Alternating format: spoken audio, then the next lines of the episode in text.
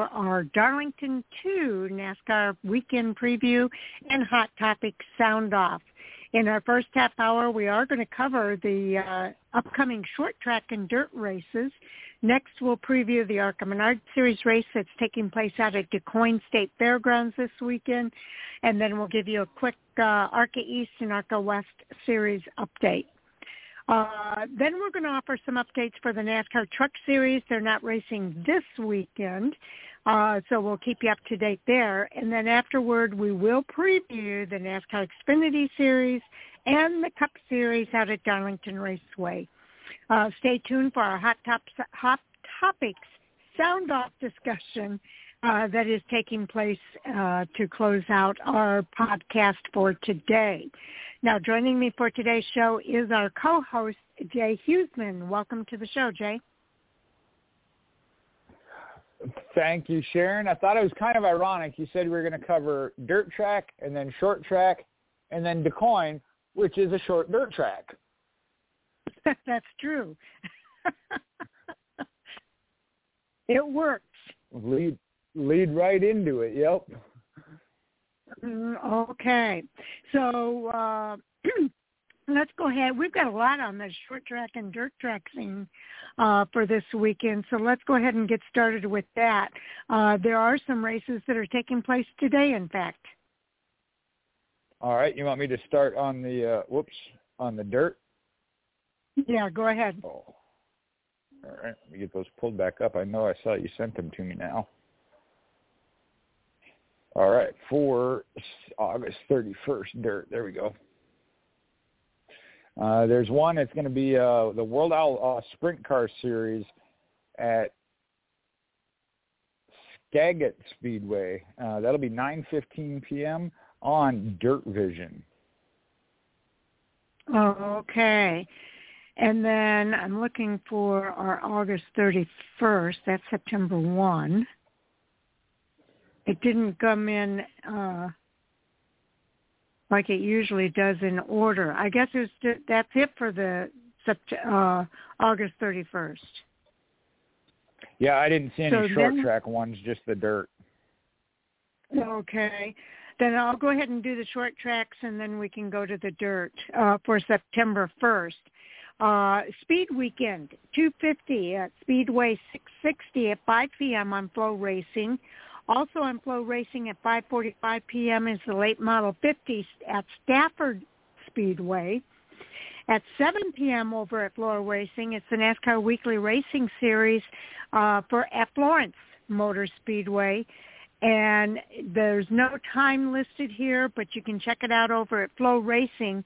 Uh, at Oswego Speedway, they will have the International Classic for dirt, there are a ton of races in the dirt category. It definitely does pick up on Friday night. You got the World Outlaw Sprint Car Series, night number two at Skagit Speedway, 9.15 p.m. on Dirt Vision. But back up a little bit at 7.30 p.m. on Dirt Vision, you got the World Outlaw Late Models, and that's from Mississippi Thunder Speedway. Don't be fooled. That's up actually near Minnesota, though. Uh, the Extreme Outlaw Series, they're going to be at Paragon Speedway, covered at 6 p.m. on Dirt Vision. FloRacing has a to be determined time for the All-Star Circuit of Champions from Attica Raceway Park. But at 6.30 p.m., they got championship night, and that'll be at the Autodrome Granby. Then back over on Dirt Vision, 6.45 p.m., weekly racing comes from William Grove Speedway, 7.15 p.m. weekly racing at Doe Run Speedway. Also at 7:15 weekly racing at Jacksonville Speedway. Then FloRacing's got the Mars Late Mar Tour from Farmer City Raceway at 7:30 p.m. 7:55 p.m. They're showing the Showdown at Motown from Marshalltown Speedway. And FloRacing's got a bunch more there that are to be determined. The Comp Cam Super Late Models at Crowley's Ridge Raceway and championship night, the championship night from Utica Rome Speedway, IRA sprints from Dodge County Fairgrounds, weekly racing from New Tulsa Speedway, and MLRA Ron Jenkins Memorial from Lucas Oil Speedway. I just want to add a correction there. Comp Cam Super Late Models should be at Jackson Motor Speedway Friday night. I don't know why they have it listed as Crowley Ridge. Yeah, I'm not sure. Okay, now we'll move to September the 2nd. Uh, they'll have the World of Outlaws, uh, and there's two parts here for dirt. I'll do part one, you do part two. Uh, the World of Outlaws Sprint Car Series at Skagit Speedway at 9.15 on Dirt Vision. Then we've got the World of Outlaws uh, Late Models Deer Creek Speedway at 6.45 p.m. Uh, available at Dirt Vision. Also at Dirt Vision, two more races. Uh, the at 5.45 it's the Super Dirt Car Series at Lebanon Valley Speedway and the Extreme Outlaw Series at Paragon Speedway at 6 p.m. over on Dirt Vision. Now moving over to flow racing, uh, we've got three races at 6.05. It's the USAC Ted Horn 100 at DuQuoin State Fairgrounds. At uh, 6.30 at FloRacing, it's the Lucas Oil Portsmouth Raceway Park. And at 5.30 p.m. at FloRacing, it's Renninger Memorial at Port uh, Royal Speedway. All right, and as you said, there were two pages here for Saturday. I'll give you another update here. Uh, weekly racing Millbridge Speedway. It'll be 5:30 p.m. on Dirt Vision. 6 p.m. FloRacing is weekly racing from Bridgeport Speedway. Then Volusia Speedway Park. That's being covered on Dirt Vision at 6 p.m. for weekly racing. And 6.15 weekly racing from the Land of Le- Legends Raceway. Um, weekly racing, Doe Run Raceway. That'll be 7.15 p.m. on Dirt Vision. 7.30, it's weekly racing from Huset's Speedway. Now here's where I got the update. Fourth, or, uh, and at 8 p.m. on FloRacing, Comp Cam's Super Late Models from Jackson Motor Speedway. That's our feature event night, so they might be showing a replay instead of Friday night's uh, preliminaries, I guess. Um, Ultimate hmm. Super Speedway or Ultimate Super Late Models, sorry, they'll be at Red Hill Raceway. That time is to be determined. And the IRA Sprints from Plymouth Dirt Track, uh, also to be determined. And then the Mars Late Mar- Mars Late Model Series they move to Fairbury American Legion Speedway, and that time also be determined, but will be covered by FloRacing. Okay, now we'll move over to the short tracks on September the 2nd. A ton of races happening here on September 2nd. Okay, um, for short tracks, the Whelen Modified Tour at Oswego Speedway uh, is a TBD over at FloRacing to be determined. Check it out there. Also on FloRacing at 4 o'clock, we've got the Smart Modified Tour at Carteret County Speedway. At 5 p.m. on FloRacing, it's the NASCAR Weekly Racing over at Riverhead Speedway. And at 6 p.m., it's the NASCAR Weekly Racing at Berlin Raceway over at FloRacing. Uh, three more here. Actually, all of these are at FloRacing. Uh, at 7 p.m., it's the NASCAR Weekly Racing at South Boston Speedway. 10 p.m. at Alaska Raceway Park. We will have the NASCAR season finale on FloRacing. Uh, another, these next three are all to be determined as far as time, but they're all on FloRacing, so check out the times there. Hickory Motor Speedway will have the Bobby Isaac Memorial They'll also have the NASCAR Weekly Racing at Jennerstown Speedway Complex and the NASCAR Weekly Racing over at Langley Speedway, all on FloRacing. So now we move over to September 3rd. Do you have that pulled up, Jay? I don't have one for the 3rd. The next one I got is the 4th. Okay, let's go to the 4th then. All right, there we got a couple of them. The World Outlaw Sprint Car Series from Grays, Habar, Grays Harbor Raceway, 7:45 p.m. on Dirt Vision. The USAC Firemen's Nationals at Angell Park Speedway at 6:05 p.m. That'll be on FloRacing, and then also on FloRacing at 12:30 p.m. is the Labor Day Classic from Port Royal Speedway.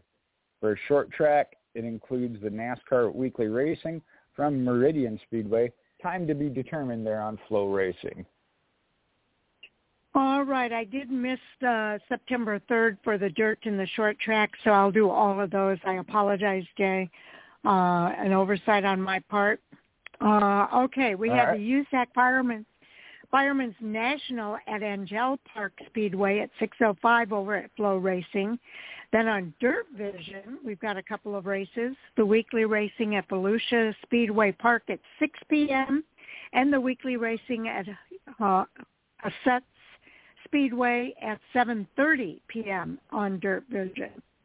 Then at 8.30 uh, at Magnolia Motor Speedway, they've got the Comp Cams late models, uh, FloRacing. Uh, racing date time to be determined over at FloRacing at Lincoln Speedway is the Dirt Classic. Uh, all the rest of these are times to be determined, but they're all over at FloRacing, so you can check out times there. They've got the Short Track Super Series at Utica Rome Speedway, the 15 Baltes Classic at Eldora Speedway, and the Hillbilly 100 uh, at Tyler County Speedway and the Labor Day blowout at Cochran Motor Speedway. Again, all to be determined time-wise over at FloRacing. And for short track, there's a couple of races here. 1 p.m. at FloRacing is the 45th Labor Day Classic at Thunder Road International Speed Bowl. And the NASCAR Youth Series at Darlington Raceway, that will be at 8.30 a.m., and that will be available on FloRacing. So uh, a little bit of extra racing there over at Darlington Raceway. Uh, and I also have here, and you can read it, uh, Jay, there are a couple of updates um, with regard to dirt and short tracks. Some news. All right, we got yeah, yeah, we got some news. Uh, Ross Chastain has fallen in love with dirt, dirt late model racing and hopes to uh, do more of it check out an article by Kyle McFadden there on FloRacing. And there are also 20 entries for the driver or driven, to, driven. to save lives. Yeah, BC 39 uh, for Bryan Clauson, scheduled for September 27th through the 30th. And that's covered by Richie Murray at USAC uh, Media. And then for short track news, Bubba Pollard scored a last-ditch ride for the Oxford 250 and Jeff Brown covers that on the short track scene. Okay, and that's what we have for our short track news. Uh, we might as well go right into our ARCA Menard Series race uh, that's taking place, the Southern Illinois 100 at DuQuoin, Illinois. That's DuQuoin State Fairgrounds uh, Speedway. That'll be on Sunday, September the 3rd, 9 p.m. Eastern, 8 p.m. Central, and it will be televised live on Fox Sports 1 uh, at those same times. There'll be it's a one mile track, so they're going 100 laps to cover 100 miles. The Southern Illinois 100 is the 16th race of the 20 race 2023 ARCA Menard Series season. It'll be the 42nd time that the ARCA Menard Series has raced at the DuQuoin State Fairgrounds. Jesse Love, he enters the Southern Illinois 100 with a 120-point lead in the ARCA Menard Series championship standings over the second-place driver, Andres Perez. Uh, Hollywood actor turned race car driver Frankie Muniz, he's third. He's 13 points out of second. So the battle really is going to be for those positions uh, beyond the first place. Well, and somebody battling uh, for money as well, though. Brent Crews, who won at the Illinois State Fairgrounds a couple weeks ago, is the only driver eligible to win now the Performance Seed Dirt Double $20,000 bonus. Goes to a driver that can win both the ARCA Menard Series dirt track races in 2023. Should Crews win, his total payout, including the race purse and special awards, could approach $35,000. That's a nice little hefty change in your pocket. All right. Now, since the two Illinois Fairground Dirt Miles were added to the ARCA Menard Series schedule in 1983, a driver has swept the wins at both tracks a total of 10 times. Dean Roper did it twice in 83 and 86, Bob Keselowski did it in 1988 and 89. Bob Brevak did it in 1990. Frank Kimmel, he did it four times in 2001, 2, 05, and 08. Parker Kligerman did it most recently in 2009. So uh, that's that's pretty cool.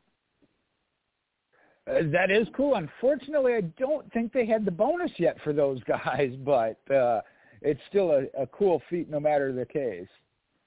Yeah, absolutely. Now, should Crews not claim that $20,000 bonus, uh, the driver with the best average finish in the two dirt track races will earn a bonus of 7500 Driver with the second best average will then take home $5,000 and the driver with the third best average will take home $2,500. I like that they're still splitting it up. If one person doesn't take it all, they're splitting it up amongst those top three. That's right. I like that too. Okay, Jesse Love, well, he's won eight of 15 ARCA Menard Series races that have been held so far this year. He has wins at Talladega Superspeedway, Kansas Speedway, Charlotte Motor Speedway, Elko Speedway, Pocono Raceway, Michigan International Speedway, Lucas Oil Indianapolis Raceway Park, and Watkins Glen International. All different types of tracks, Jay. He has, which shows his dominant season in a big points lead. But going back to Crews, Crews became the second youngest winner in ARCA Menard Series history with his win there at Springfield at 15 years, 4 months, and 21 days.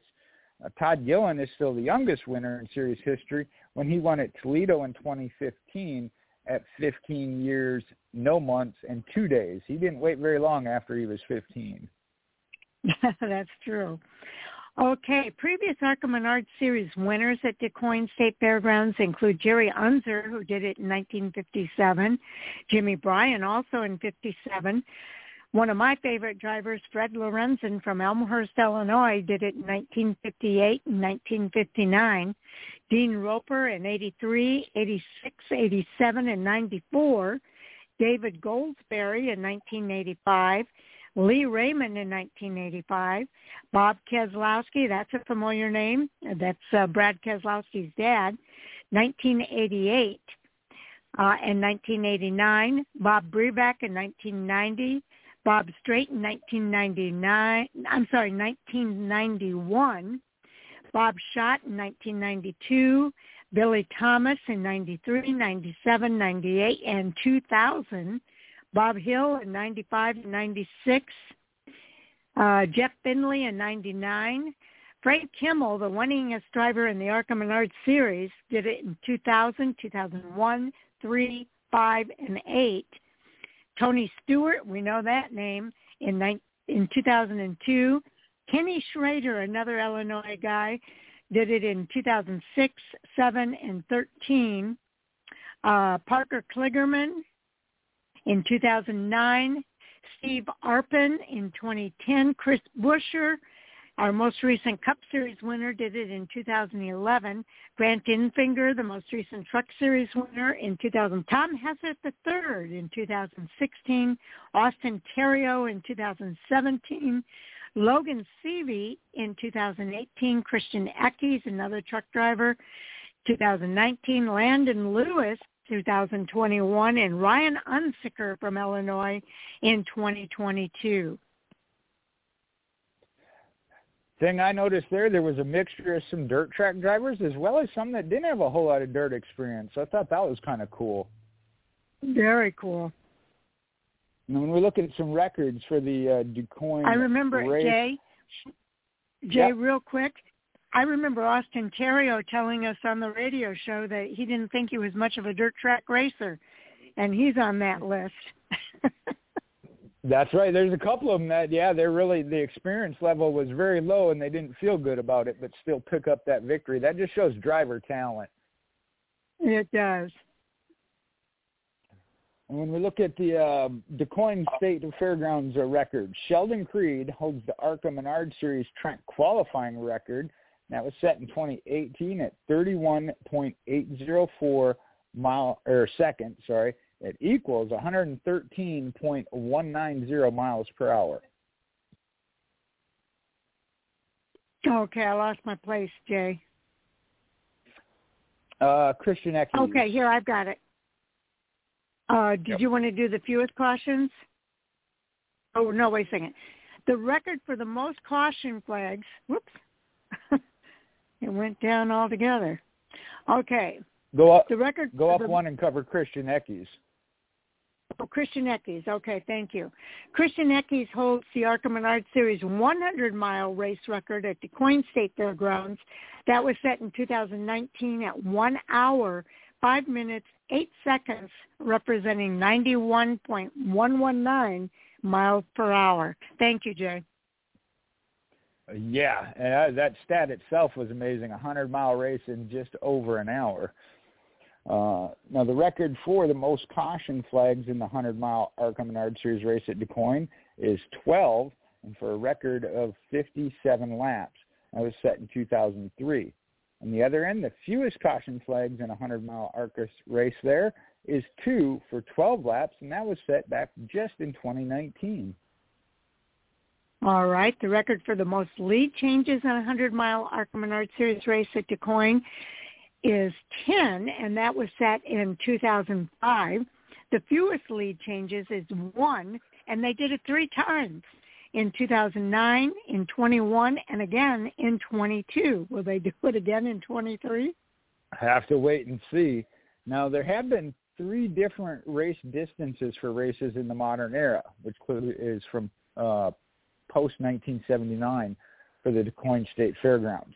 From 1984 to 91, the scheduled race distance was 200 miles, while from 1992 to 95, it was scheduled for 156 miles or 250 kilometers. Then in 1983 and then from 96 through the present race, it's scheduled for 100 miles. Now the race has only been shortened by inclement weather three times in 1991, 2004, and actually just last year in 2022, and postponed, then canceled altogether in 2012. The race has been extended into overtime 11 times. The most recent was in 2021. And there's two different sets of rules uh, or things you need to know this weekend. Should there be a restart within the final 10 laps of the race, or any overtime restart, those restarts will be single file. The lead lap cars will be at the front of the field, followed by lap cars, uh, lap down cars as they were running, unless they pitted or under penalty. Okay. Also, should the race need to be extended into overtime, there will be unlimited attempts at a two-lap green-white checkered finish. Should the caution flag be displayed after the white flag is displayed, there will be unlimited attempts at a one-lap green flag, green and white together finish. So uh, again, we like to let you know what the specific rules are for those specific tracks.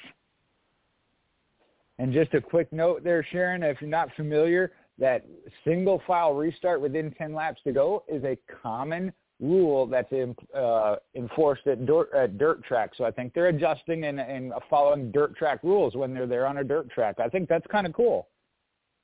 It is kind of cool. It, it really is. Uh, now, real quick, I want to make sure we give you the updates on when the next races are for, we know the Southern Illinois 100 is this uh, September 3rd at 9 p.m. Eastern, uh, but there's a race coming up here for the ARCA Menard Series East, and I believe it's a combination race at Bristol Motor Speedway with the ARCA Menard Series on September 14th at 6 p.m. Eastern Time. That's the Busch's 200, and it will be televised on Fox for the ARCA West, we have to wait a little bit longer. Their, next race is on September 30th. We've mentioned it before, but just as a reminder, uh, it's the Napa Auto Care 150 at 10:45 p.m. over at All American Speedway, and that will be uh, available via live streaming over at FloRacing. So uh, you have some updates there, but there's all kinds of articles over at arcaracing.com uh, that uh, you can read about it to kind of familiarize yourself with the drivers. Well, and uh, I believe on that uh, doubleheader there you talked about at Bristol, I believe that is the championship race for the ARCA Menard Series East. Is that not their eighth and it final is. race? There it you is. go. So their eighth and final race. going to be decided at Bristol. That's true. Uh, real quick, we do have an entry list here. Uh, I think we've got time to get it done, Jay. Do you want to start at the bottom and work your way up? All right, starting in the 06, uh, Wayne Peterson Racing Toyota. That'll be AJ Moyer, uh, Tampa, Florida. Wayne Peterson, the car owner. Nate Moeller, the crew chief. Okay, and the 03 is Alex Clubb from Morris, Illinois. Uh, he'll be, he's the owner. Brian Clubb will be on the pit box for the Clubb Racing Inc. Ford this weekend. We'll see the Kimmels at the dirt track. Is Bill Kimmel going to crew chief the Ford he owns, the number 69? Driver will be Will Kimmel, comes out of Yeah. Sellersburg, Indiana. Say again? I like to see Will Kimmel race. oh, you were yang. I got you.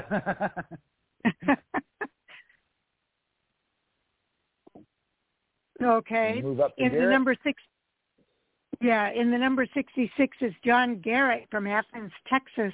He'll be behind the wheel of the Venture Food Store Chevrolet uh, for H- Hillenbergs, and uh, Mike Schroef is the crew chief.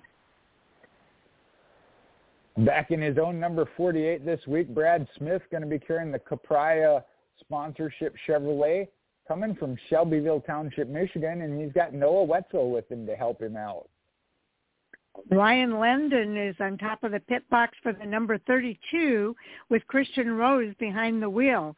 He's from Martinsburg, West Virginia, and will be carrying his familiar West Virginia Department of Tourism on the side of his Ford uh, for Kevin Sawinski. And we've seen the number 31 Chevrolet owned by Tim Goulet uh, frequently, going to be crew chief by him. But new driver for this week is going to be Brayton Laster, comes out of Greenwood, Indiana. And they're going to carry the Preferred Paint and Drywall Cyber Fox Twitter sponsorship. Okay. Behind the wheel of his number 30 Rette Jones Racing Ford is uh, Frankie Muniz from Scottsdale, Arizona. He'll have Ford Performance on the side of his car this weekend. And Mark Rette will be his crew chief. Good-looking paint scheme is the Yahoo Mobile One Toyota Venturini's, as that's the number 25, going to be driven again by Brent Crews. Comes out of Oklahoma City, Oklahoma, and it's Mon- Monan Raham, or Rahman, sorry, Monan Rahman as the crew chief. Jesse Love will be behind the wheel of the familiar number 20 Venturini Motorsports Toyota. Uh, Jesse comes from Redwood City, California, and will carry gear, gear wrench on his car. Shannon Rush is his crew chief. One getting some dirt experience this weekend will be the number 18 Joe Gibbs Toyota driver William Sawalich out of Eden Prairie, Minnesota. Is Starkey Sound Gear sponsor with Matt Ross as his crew chief. John Hansen will be on top of the pit box for the number 16 Kelly Kovski driver. He hails from Sherman, Illinois, and will carry Brent uh, Schleckbrier Farms and Snop Service on the side of his Chevrolet for Roy Kovski. The number 15 Venturini Toyota with Venturini Motorsports is going to be Sean Hingorani, paired up with Kevin Reed Jr. Hingorani coming all the way from Newport Beach, California. And from Elmwood, Illinois is Tim Monroe behind the wheel of the number 12 Hillenburg Chevrolet.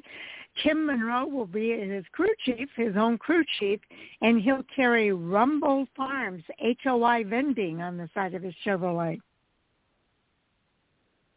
Another Illinois driver, Northern Illinois, is Dallas Frueh, and he'll be in the Hillenburg number 11 Ford with UTI, Universal Technical Institute, and it looks like he's going to have to crew chief himself. Okay. Andy Hillenburg's going to be on top of uh, his Hillenburg Toyota, on top of the pit box for his uh, Hillenburg Toyota. He'll have Clayton Weatherman uh, behind the wheel of the number 10. that He hails from Wentzville, Missouri, and we'll have Freedom Welding JMCS on the side of his Toyota. And I covered California. From the other corner of the U.S. is Sean Corr. Comes out of Goshen in New York. He'll be in the number eight uh, John Corr owned Ford. Mike Cheek will be crew chief and calling the shots with Miller Welders as a sponsor. Okay. And our last driver is uh, a Max Siegel Chevrolet driver. Jamie Jones is the crew chief, and it's Andre Perez de Lara from Mexico City, Mexico, behind the wheel of that number two Chevrolet. Okay, that's all of our drivers uh, for the ARCA Menard series. Uh, we're now going to move over to the NASCAR Truck Series updates. They are not racing this weekend, but they will be racing the Kansas Lottery 200 at Kansas Speedway on Friday, September the 8th at 8 p.m. Eastern Time. Uh, we'll have all the details uh, when we do the preview uh, next week. So, Jay, what kind of updates do we have there? Well, the series may not be racing, but one of the drivers is, as Carson Hocevar is going to drive the number 42 Legacy Motor Club Chevrolet in the NASCAR Cup Series race at Darlington Raceway. LMC announced that the NASCAR Craftsman Truck Series playoff contender and standout driver Carson Hocevar will pilot the number 42 Sunseeker Resort Chevrolet Camaro ZL1 during the Southern Cookout 500 at Darlington Raceway this weekend.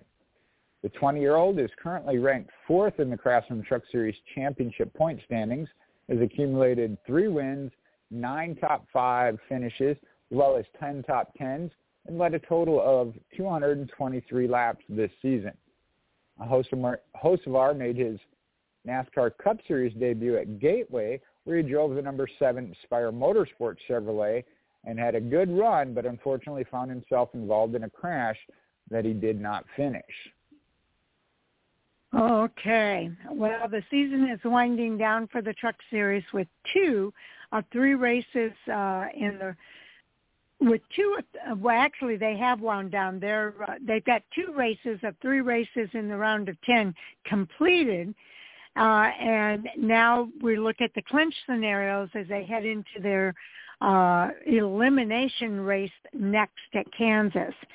Uh, four drivers have already clinched a spot in the eight-driver field. They include Corey Heim, Christian Eckes, Grant Enfinger, and Ty Majeski. Grant Enfinger and Ty Majeski both have wins. Corey Heim and Christian Eckes have done it on points. However, if there is a repeat winner or a win by a driver who cannot advance to the next round, uh, these drivers can clinch by being ahead of the seventh winless driver in the standings. The same point requirements would hold true if a new win comes from among Corey Heim, Christian Eckes, Carson Hocevar, Zane Smith, Matt Crafton, or Nick Sanchez. Those are all playoff drivers. Carson Hocevar is going to clinch regardless of his finish. Zane Smith needs 27 points. Matt Crafton needs 40. I'm sorry, Zane Smith needs 27 points. Matt Crafton needs 47 points, and Nick Sanchez needs 53 points.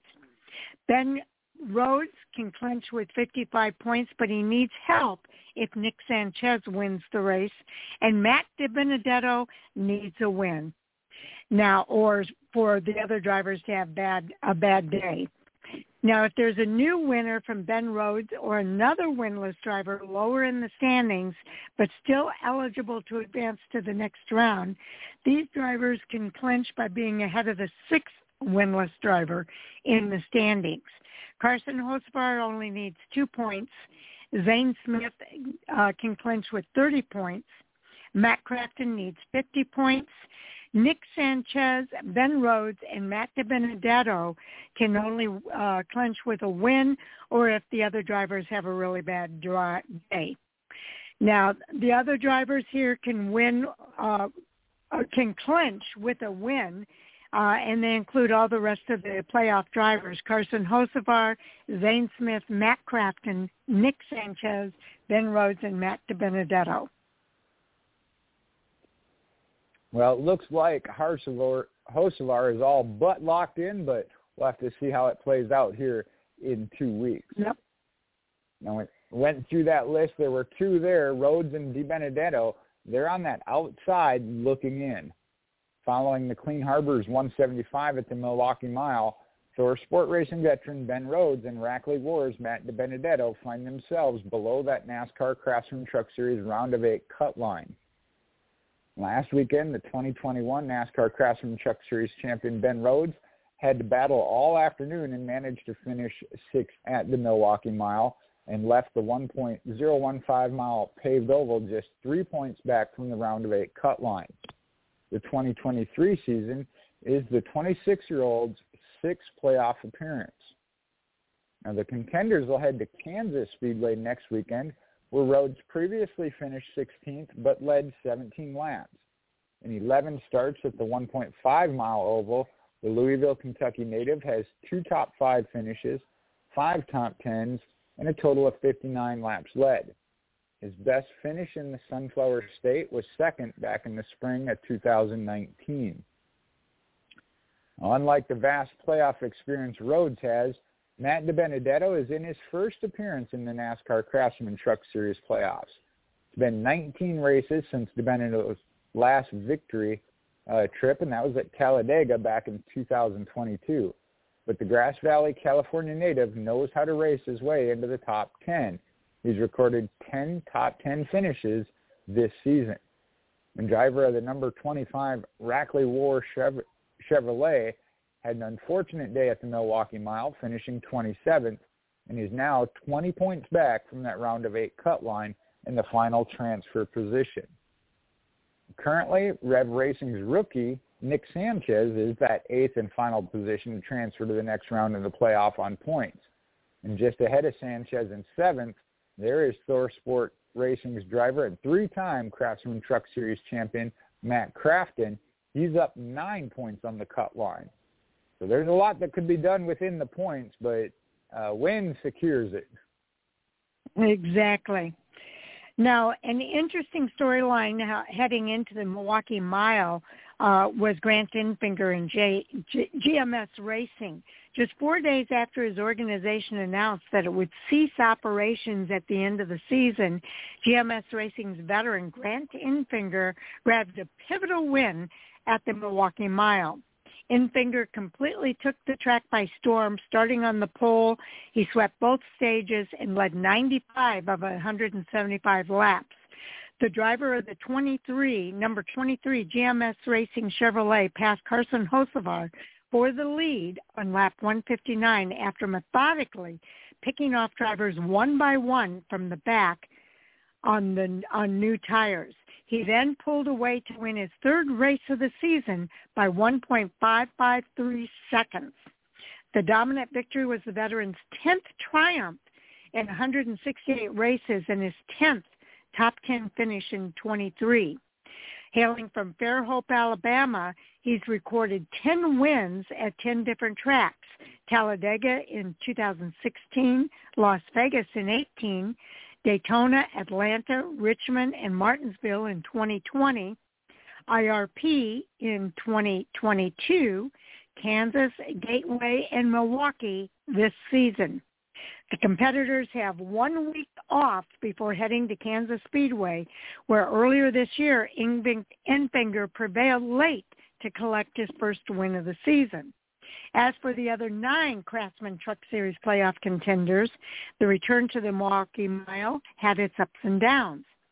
Hocevar finished second, Eckes third, Heim fourth, Crafton fifth, Majeski finished seventh, Smith came in at 12th, Rhodes at 16th, Sanchez in 24th, and we mentioned earlier DiBenedetto had a 27th place finish. So as uh, as uh, Jay indicated, Ben Rhodes and Matt DiBenedetto are below the cut line. Ben Rhodes by three points, DiBenedetto by two. Nick Sanchez is three points to the good. Matt Crafton nine points to the good. Then it's Zane Smith and Carson Hocevar uh, that uh, are in pretty good shape. Hocevar at 66 points to the good, and uh, Zane Smith at 29 points uh, the good. Now, the four drivers, as we mentioned earlier, that have uh, secured their spots, Grant Enfinger and Ty Majeski with wins, uh, and Corey Heim and Christian Eckes, uh, who have secured their place at 70 points and 61 points to the good. So uh, that's uh, the playoff outlook as it stands now. So with that, we got six drivers going to be going for four spot as the Craftsman Truck Series prepares for the round 10 finale at Kansas Speedway. For the second time this season, the NASCAR Craftsman Truck Series will return to Kansas Speedway, but this time it will be for the round of 10 finale, the Kansas Lottery 200 coming up on September 8th. Now located in the booming village west area of, or near Kansas City, Kansas Speedway, houses a 1.5 mile trioval. Construction on the speedway began back in 1999 in Kansas Wyandotte, Wyandotte Wyandotte. I don't know if I said that. Wyandotte, okay. Wyandotte County. Uh, shortly after it began, NASCAR and the Indy Racing League announced they would both bring a slate of events uh, to the area for its inaugural racing season. The grandstands opened on June 2nd, 2001 for the Speedway's first races. The 1.5 mile track has hosted 26 Craftsman Truck Series races since its inaugural Craftsman Truck Series event on July 7th of 2001. It was a race won by Ricky Hendrick driving the number 17 Hendrick Motorsport Chevrolet. Next weekend, Kansas Speedway will play host to that round of 10 finale where only four spots remain to advance to the round of eight. Notably, there have been 22 different winners at Kansas Speedway. 64-time Craftsman Truck Series winner, NASCAR Cup Series star Kyle Busch, along with NASCAR Craftsman Truck Series playoff contender Matt Crafton, are tied for the series most wins at the track with three wins apiece. Practice of qualifying for the Kansas Lottery 200 That'll be on September 8th, and we'll cover that again more on our preview next week. Okay, we're moving on now to the NASCAR Xfinity Series. They're at Darlington Raceway this weekend for the Sports Club, Sports Clips Haircuts VFW Help a Hero 200. That race will take place Saturday, September the 2nd at 3.30 p.m. Eastern and it will be televised on USA at 3 p.m. with pre-race coverage. Also coverage on MRN and SiriusXM NASCAR Radio Channel 90. They'll be covering a distance of 200.8 miles over 147 laps. First two stages are 45 laps each. Stage one ends ending on lap 45 stage two on lap 90, and the last stage will be 117. Let me see if I got that right. It'll be 137 laps, uh, ending on lap 147. All right, for the Xfinity Series, take a quick look here at the Sunoco Rookie of the Year up, Rookie of the Year update. Now, the regular season is on the verge of wrapping up, and Chandler Smith continues to lead the pack as he has all season long, with one win coming at Richmond, five top fives and nine top tens, totaling 675 points. Joe Gibbs Racing Sammy Smith, though, still sits close behind with one win uh, coming at Phoenix, four top fives, ten top tens for 609 points. Jordan Anderson Racing's Parker Retzlaff has posted one top five and six top tens this season, accumulating 456 points. Closing out the competition is Blaine Perkins with 196 points. Okay. Um, let me find my place here. Okay, it's crunch time at Darlington Raceway. Eight drivers have clinched their way into the playoffs leaving four spots up for grabs. Sheldon Creed, Josh Berry, Daniel Hemric, Parker Kligerman currently hold on, hold those spots on points and will be sure to give it all they have to secure their spot. Now, Richard Childress Racing's uh, Sheldon Creed has made three starts at Darlington Raceway. Although he's yet to snag a win at that track, he did post a runner-up finish in last year's September race.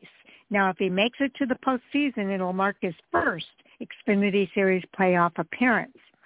Junior Motorsports Josh Berry's, well, he's made five starts at the Lady in Black, posting one top five and three top ten finishes.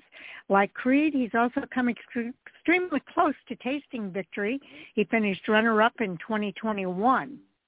Now, uh, Berry made his first Xfinity Series playoff appearance uh, last season where he made it to the championship four. From Kaulig Racing, Daniel Hemric has nine Darlington starts under his belt. He's posted one top five and three top ten finishes. He's no stranger to making playoff runs already with four Xfinity Series playoff appearances on his resume and even a championship trophy in his trophy case from 2021. But Parker Kligerman from Big Machine Racing's uh, uh, team has three stints at Darlington Raceway with a best finish of 13th. Kligerman is in his second full-time Xfinity Series season, and if he manages to stay above that cut line, he'll be making his first playoff appearance. So those are the drivers to watch on the cut line for this weekend.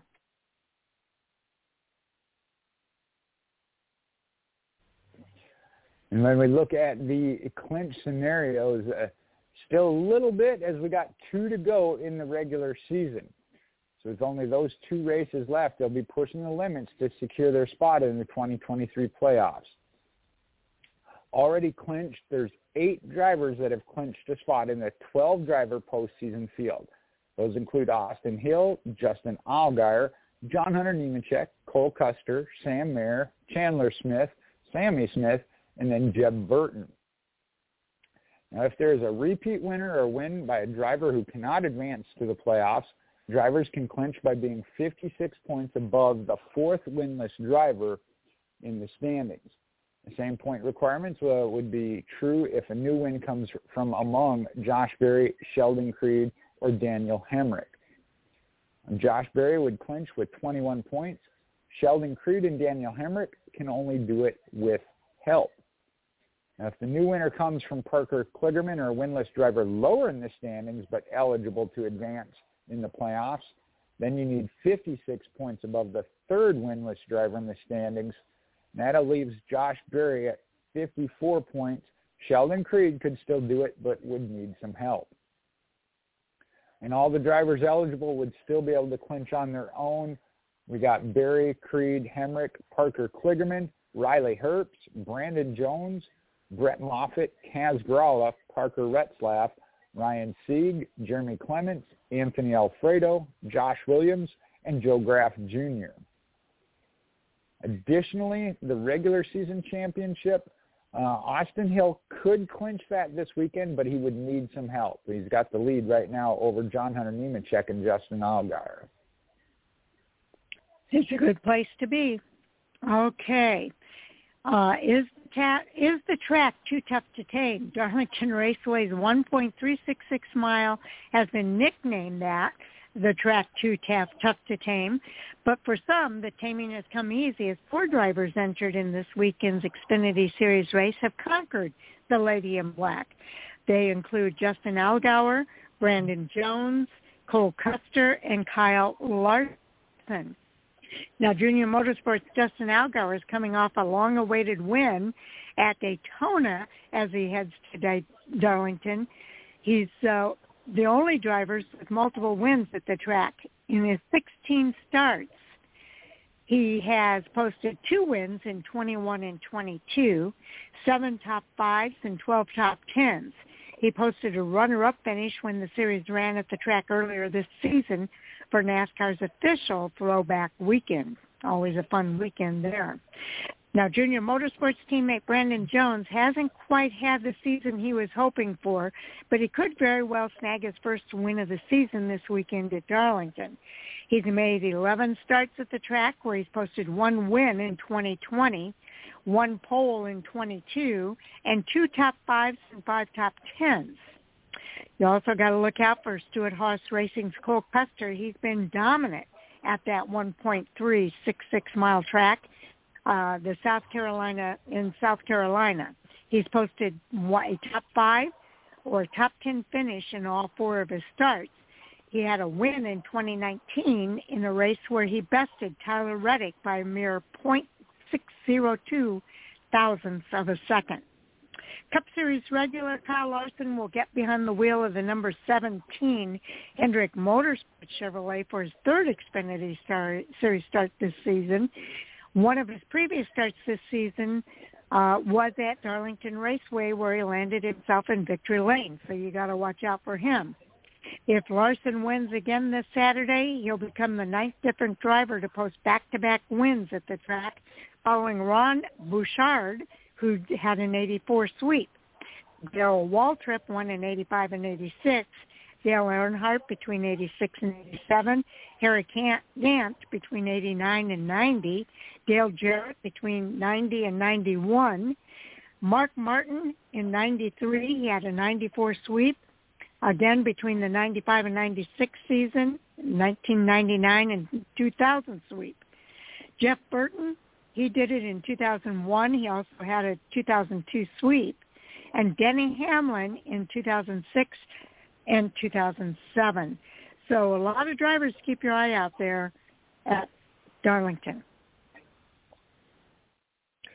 Well, and Darlington is one that has many nicknames, one of them being the Lady in Black as the Xfinity Series heads back there. Now, after some super speedway action at the World Center of Racing, the NASCAR Xfinity Series will be heading to Darlington Raceway for the penultimate race in the regular season. The drivers will take on the Lady in Black for the Sports Clip Haircuts VFW Help a Hero 200 on Saturday, September 2nd. It'll be covered on, as Sharon mentioned, I believe, the USA Network, MRN, and SiriusXM Radio starting at 3.30 p.m. Eastern Time. As we head into this weekend, this will be the 67th NASCAR Xfinity Series race at the track Too Tough to Tame. The previous 66 races have produced 36 different race winners and 32 different pole winners. 15 races have been won from the pole or the first starting position, most recently by Denny Hamlin in 2017. A NASCAR Hall of Famer, Mark Martin, sits as the track's winningest driver in the series tallying eight wins, 93, a 94 sweep, 95, 96, then again picked it up in 99 and 2000 with a sweep. He's also set the record for the most poles at 8, top 5s at 14, top 10s at 18, and laps led at 972. The track has also been memorable for some drivers as it has been a place of firsts. Justin Ashburn in 2003, Denny Hamlin in 04, and John Jackson in 2011 all got their first Xfinity Series starts at the Lady in Black, while Kyle Busch in 2004 and Ross Chastain in 2018 each won their first poles here. There is yet to be a driver to post their first career Xfinity Series win at Darlington Raceway. Saturday, September 2nd, that'll be a one-stop shop for the drivers.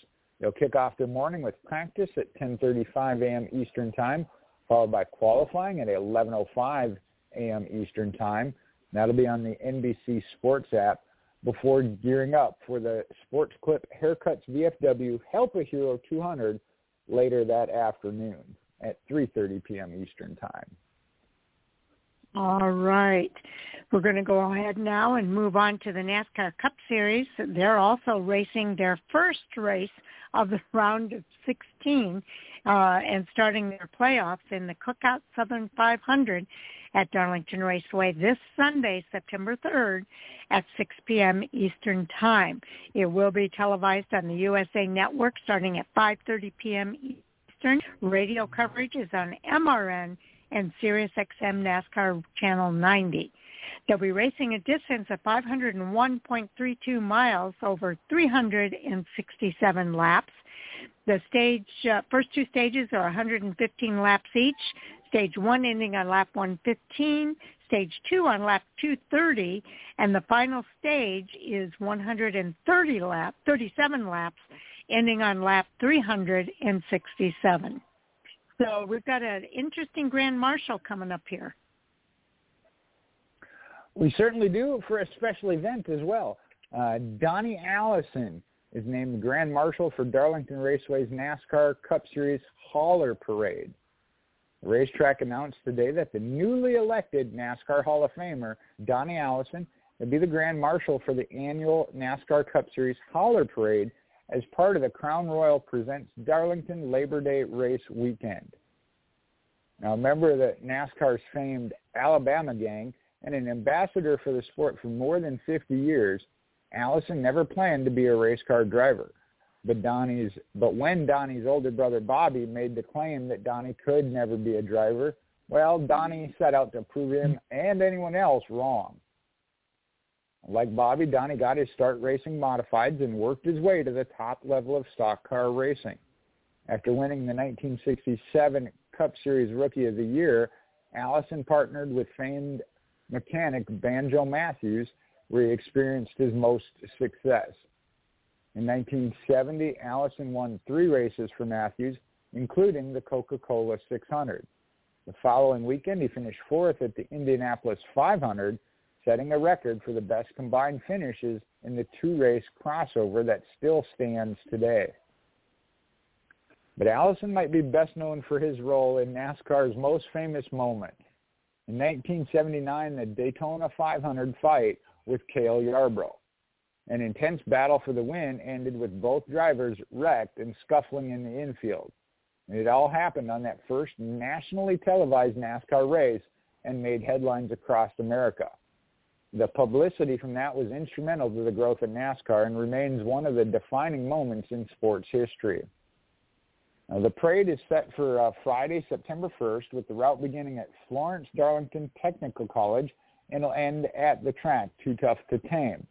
Beginning at 4 p.m., fans are invited to the Florence Darlington Technical College staging area where they can take photos with their favorite haulers while enjoying live music and food from local vendors. Now, Allison will participate in the Q&A at 5 p.m., followed by an autograph session from 5.15 to 5.45. The haulers will depart Florence uh, Darlington Technical, Technical College at 6 p.m. and then make their way to the historic Darlington Raceway where they'll get load into the Cale Yarborough NASCAR Cup Series garage. Very cool. I always love it when they do those. Okay, there's also the NASCAR Youth Series is going to compete at Darlington Raceway August 31st, starting today through September the 3rd. As if professionals of today weren't exciting enough to watch, the NASCAR Youth Series presented by Cookout will showcase the sports stars of tomorrow starting today through September 3rd at Darlington Raceway. Drivers ages 5 to 16 will race in the Mannheim parking lot outside turns 1 and 2, providing fans with even more action leading up to the 74th running of the Cookout Southern 500. The NASCAR Youth Series presented by Cookout, a sanctioning body for the quarter midget racing division of the United States Auto Club, USAC. Excuse me. It is a family-oriented motorsport that involves children ages 5 to 16 racing in specially prepared cars. Now the car's rules and safety procedures are designed specifically for kids. Quarter midget racing is divided into 15 classes and divisions, and kids typically race on oval dirt, concrete, or asphalt tracks approximately 1/20th of a mile long. So short track racing at its best. The quarter midget car is a scaled down version of an actual midget car racer, and the cars are built around a tubular frame and are fully suspended with springs or torsion bars and shocks. The bodies are fiberglass and the engines are single cylinder and are manufactured by Honda and Briggs and Stratton. With almost 60 NASCAR youth sanctioned youth series sanctioned clubs located all across the country, thousands of kids aged five and up, along with their families, participate in quarter midget racing. Some no- notable NASCAR graduates of quarter midget racing include Jeff Gordon, Joey Logano, Ryan Newman, Alex Bowman, Ryan Blaney, Justin Allgaier, Harrison Burton, Justin Haley, Daniel Dye, Todd Gilliland, And uh, th- there's actually a website where you can learn more, the NASCARYouth.com. So uh, really fascinating uh, to see the NASCAR Youth Series uh, highlighted here. Well, and I think that list of uh, notables there could have been a whole lot longer, uh, as I know some that weren't on there but come through that system. So, uh, mm-hmm. great thing they got going on there. Absolutely. Speaking of speaking of great things, the NASCAR Cup Series has produced some great competition this season. The 2023 NASCAR Cup Series regular season, the first 26 races, has produced a plethora of statistical records and proven to be one of the best seasons to date. And we're going to look at some of those uh, superlative stats from the season. The 2023 season has 14 different Cup winners. It's tied with 2007, 12, 17, and 21 seasons for the third most winners through the first 26 races of a season in the modern era, which goes from 1972 to the present. The 2003 and 2022 season hold the record for most winners through those 26 races, and that's 16 different winners. The 2023 season also produced an average of 10.2 lap leaders per race through these first 26 races of the year, is ranked as the seventh most in the 52 years of the modern era. This season, it's up 1.5% over last season's 10.0. The 2011 season, that holds the record for the most average leaders through. Hold on, my page jumped. There we go. Um, the 2011 season holds the record for the most average leaders through the first 26 races. That year it was at 12.8. Now this year has a 1.181 second average margin of victory, and that's the seventh closest through the 26 races since the advent of electronic scoring, which came back in 1993. That's a total of 31 seasons. The 2001 season, season holds the series record for the closest average margin of victory through the 26 races and now Europe was at 0.755 uh, seconds. This year has also produced 1,247 green flag passes for the lead through the regular season points paying races of the year, uh, which is a series most since 2007. That's over the last 17 years. This is the second consecutive season that, that the series has set a new series high in green flag passes for the lead through the 26 regular season races. In 2023, we have 1,274. In 2022, it was 1,077. A total of 15 of the 26 races, or 57.6% during this year, has produced positive year-over-year percentage changes. The season has produced 108 108,817 total green flag passes in these first 26 points paying races. And that also is the series most since uh, 2007, since 20 or uh, the last 17 years. And then it's the second consecutive year again where they set a record for green flag passes in that same period. In 2023, it was 108,817, and that upped over 2022, where it was 84,807. In total of 21 of the 26 races, or 80.7% this season, have produced a positive year-over-year percentage change in total green flag passes. The three largest positive percentage changes were New Hampshire, which were up 94.3%, Talladega 87.3%, and the first Daytona race, the 500, at 78.6%. All that saying, we've had some great racing this year. Absolutely correct. Okay, now we're going to do some scouting here of the playoff field uh, and kind of give you some details. Uh, Jay, I'll probably need help on this one. Uh, we're going to scout the playoff field at Darlington as they kick off the 20th running of the NASCAR Cup Series playoffs from 2004 to 2023 in the Cookout Southern 500 this weekend. Since the inception of the postseason in 2004, there have been 47 different winners have qualified for the Cup Series playoffs, including this season's 16-driver field. Only one driver this season is making his playoff career debut, and that's Bubba Wallace. Veterans Denny Hamlin and Kevin Harvick are making their Cup Series record 17th playoff appearance. That's the most all time. In a total of in total, 10 different drivers have won the championship since the inception of the playoffs in 2004. This season, seven former Cup Series champions will make the 16-driver playoff field and are active in the playoffs this weekend. Uh, Richard Childress Racing's Kyle Busch from 2015 and 19, Penske's Joey Logano in 2018 and 23 are the only active competitors with multiple Cup Series championships. So uh, Joey Logano and Kyle Busch, we've outlined them. Kyle Larson won in 2021, Chase Elliott in 2020, Martin Truex Jr. in 17, Kevin Harvick in 14, and Brad Keselowski in 2012. The other drivers that have won championships, of course, are Jimmie Johnson with seven championships, uh, Tony Stewart with two championships, and Kurt Busch with one. So uh, pretty cool to see seven different drivers on that list that are competing this weekend.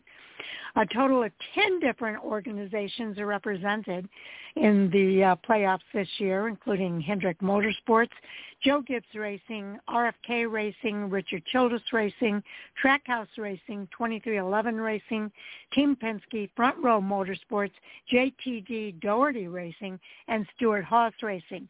I think that could be a record to see that many different teams in the playoffs.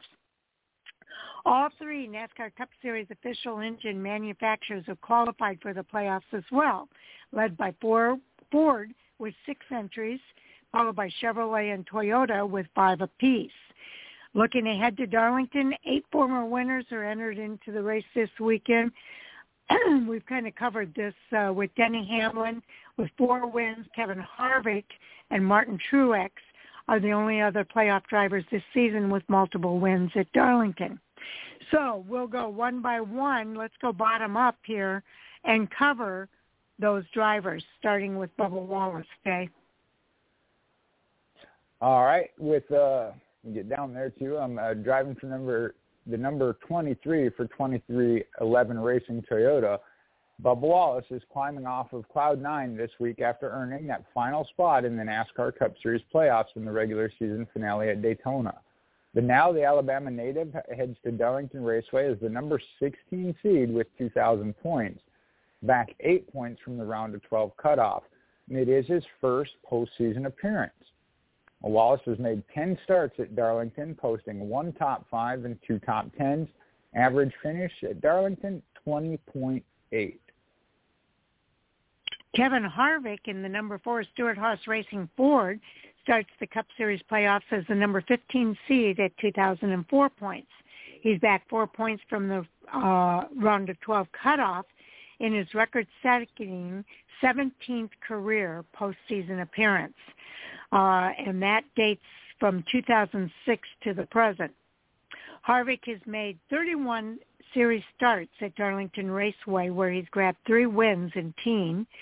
The first race in 2020 and again in 20 and the third race in 2020.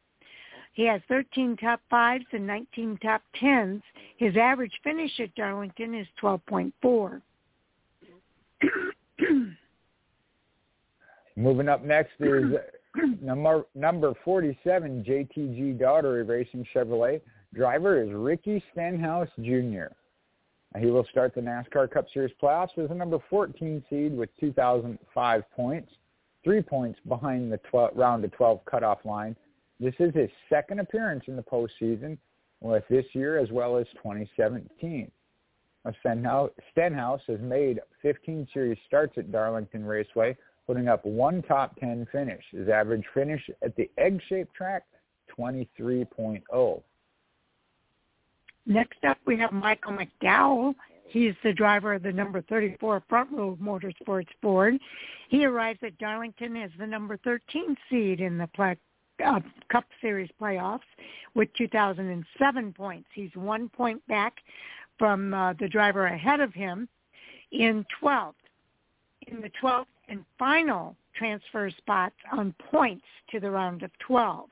In his second appearance in the Cup Series postseason uh, from 21 and 22, McDowell's made 16 series starts at Darlington. He's put up top, two top 10 finishes, and his average finish at this historic track is 26.4. Well, we got a pair of the Penske drivers. I'll start with Ryan Blaney in that number 12 Team Penske Ford, and he heads to Darlington Raceway in an important spot as he's the number 12 seed in the playoffs with 2,008 points, just one point up, as mentioned, above the cut line.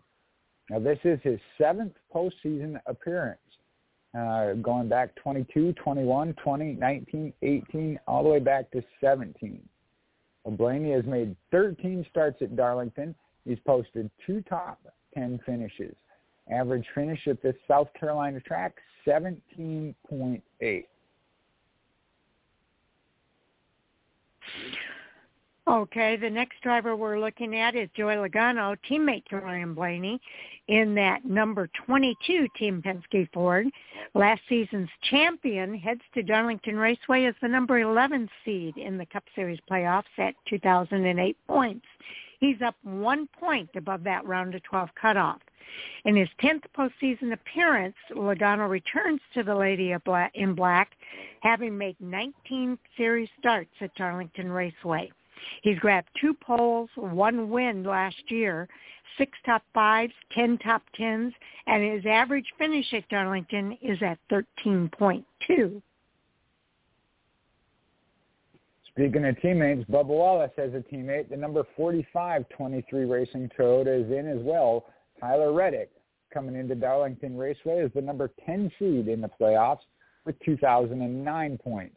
He's up two points to that round of 12 cut line. This is Reddick's third career postseason appearance, running from 2023 back to 2021. Reddick has made eight series starts at Darlington Raceway, posting two top fives and three top 10 finishes. Average finish at Darlington, 12.5, getting kind of low. Okay, Brad Keselowski is the first of two RFK Racing Fords in the field this week. Uh, number he drives the number six for RFK Racing. He returns to Darlington as the number nine seed in the Cup Series playoffs at 2010 points. He's up three points on the round of 12 cutoff, and he's in his 11th appearance in the postseason dating from 2011 to the present. Keselowski's made 19 starts at Darlington Raceway, posting one pole. He had one win in 2018, six top fives, and 10 top 10 finishes. His average finish at Darlington, again, 11.7. That's third best among the active drivers. Next up is the number eight spot, and that is Ross Chastain, driver the number one for Trackhouse Racing in the Chevrolet he starts at 2,011 points, four points to the good of the cut line. Now he's trying to start a streak. It's his second career postseason appearance from this year and last year. Looking to Darlington, Chastain has made eight series starts at the egg-shaped track, accumulated one top five and one top ten finish. Average finish then lands at 22.8. Okay, from Joe Gibbs Racing is the number seven seed, Christopher Bell behind the wheel of the number 20 Toyota for Joe Gibbs. He heads to Darlington with 2014 points. He's up seven points on the round of 12 cutoff, and in his third postseason appearance dating from 21 to 23. Bell's made eight series starts at Darlington, collecting one top five, two top 10 finishes, and his average finish at Darlington is 16.0. Kyle Larson might be the one to watch this week. And then at number five, Hendrick Motorsports Chevrolet, he comes in as the number six seed in the playoffs with 2017 points. He's up double digits, 10 points above the cut line, and he's in his seventh postseason appearance. And I believe that's been consecutive. It has from 16 through 2023. Now, Larson has made 11 series starts at Darlington, posted five top fives and seven top tens. His average finish at the 1.366 mile facility is 10.1, and that's second best among the active drivers. Okay, next up we have Kyle Busch driving the number eight RCR Chevrolet as the number five seed with 2019 points. He's up 12 points on the cut line, and then he's he's in his 16th postseason uh, appearance dating back to 2006 to the present. Busch has made 23 series starts at Darlington, posting one win in 2008. He has six top fives and 14 top tens. His average finish at the 1.366 mile track is at 13.4. Well, we knew RFK was improving, but Chris Buescher took it to another level. Driver of the number 17 RFK Racing Ford rolls into Darlington Raceway after winning the regular season finale at Daytona International Speedway. And he comes in with 2,021 points, 14 points above the cut line. In his second postseason appearance, his has been gapped from 2016 to 2023. And Buescher has made 12 series starts at Darlington, posting three top 10 finishes. Average finish, though, at the track, 17.5. Okay, one driver you definitely want to keep your eye on this weekend is from Joe Gibbs Racing. He'll be behind the wheel of the number 11 Toyota. His name, Denny Hamlin. He heads into Darlington Raceway with 2,025 points. He's up 18 points on the round of 12 cut off and his record-setting 17th postseason appearance dating from 2006 to the present. Hamlin's made 22 series starts at Darlington Raceway, putting up one pole, four wins, the series most among active drivers, uh, winning from 2010, 17, 20, and 21. He has 12 top fives and 16 top tens. He has the best average finish at Darlington at 7.8 seven.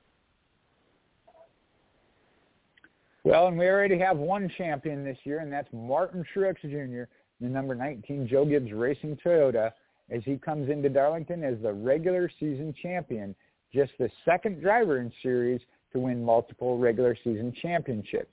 He did it in 2017 as well as this year, and Kyle Busch is the other who did it in 2018 and 19. Uh, Truex enters the playoffs as the number two seed with 2,036 points, and he has 29 points above that cut line. Now, this is his 10th postseason appearance.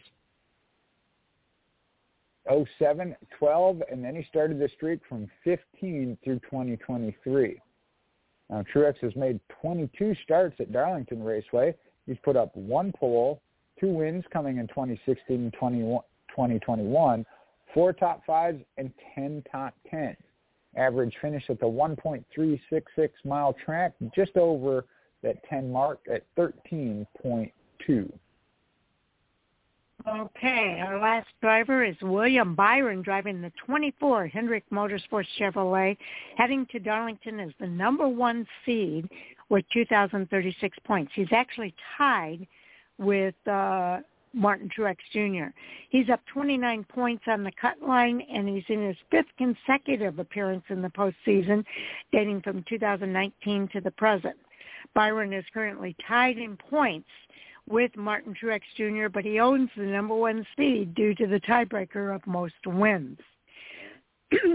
Byron has made 10 Cup Series starts at Darlington Raceway, where he has one pole, one win this earlier this year, three top fives, four top tens, and his average finish at the track is at 16.8.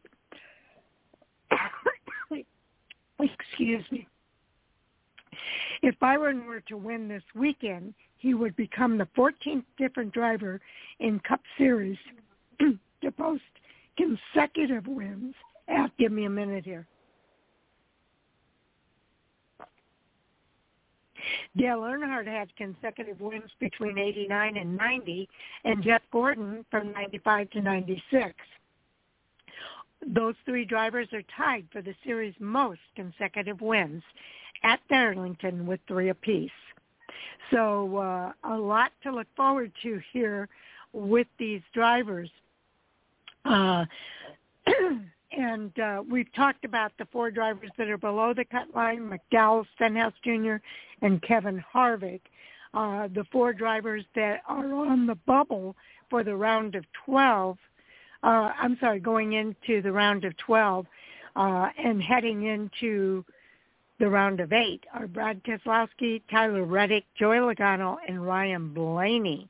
The drivers above uh, for the round of eight include William Byron, Truex Jr., Hamlin, Buescher, Kyle Busch, Kyle Larson, Christopher Bell, Ross Chastain uh, are all above that cut line for the round of eight. So a lot to look forward to with this round, this first round, the round of 16. There is, and we're gonna, I'm going to give a quick uh, rundown here on the NASCAR Cup Series playoffs. As the format, as it competed over the final 10 races, includes 16 drivers and four rounds. The round of 16, which we're starting, the round of 12, the round of 8, and the championship 4. Now, victory in the first 26 races guaranteed a berth, all but guarantees a berth into that 10-race playoffs. The number of drivers in contention for the championship now will decrease every three playoff races when we should go from 16 to start down to 12 after race or 12 after race number three, eight after race number six, and then the final four after race number nine. The first three races, uh, 27 races number 27 through 29 is known as the round of 16. Races 30 through 32 as the round of 12. 33 through 35 will be the round of eight. And then number 36 is that championship four round. A win by a championship eligible driver in any playoff race automatically clinches the winning driver spot into that next playoff round.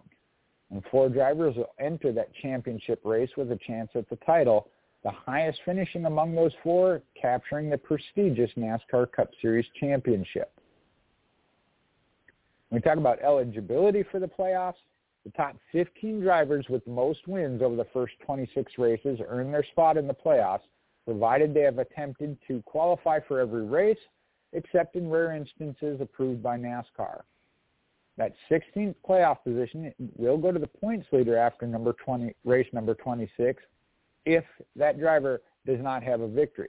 In the event that there are 16 or more different winners over 26 races, the only winless driver who can earn a playoff spot would be that points leader after 26 races.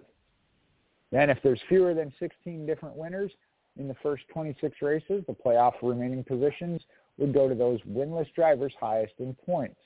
If there's more than 16 winners, then the ties will be first broken by number of wins, followed by points. Now, prior to the start of the playoffs, the drivers have their points adjusted to 2,000 as we did with all playoff points being added to their total. Those playoff points will stay with the driver as long as he or she remains in the playoffs, except for the championship four round. The rest of the structure, uh, real quick, we talked about the round of 16. That's going to be Darlington, Kansas, and Bristol. The driver wins, uh, they automatically advance to that round of 12, and then the remaining Positions 1 through 12 that have not been filled based upon wins will be based upon points.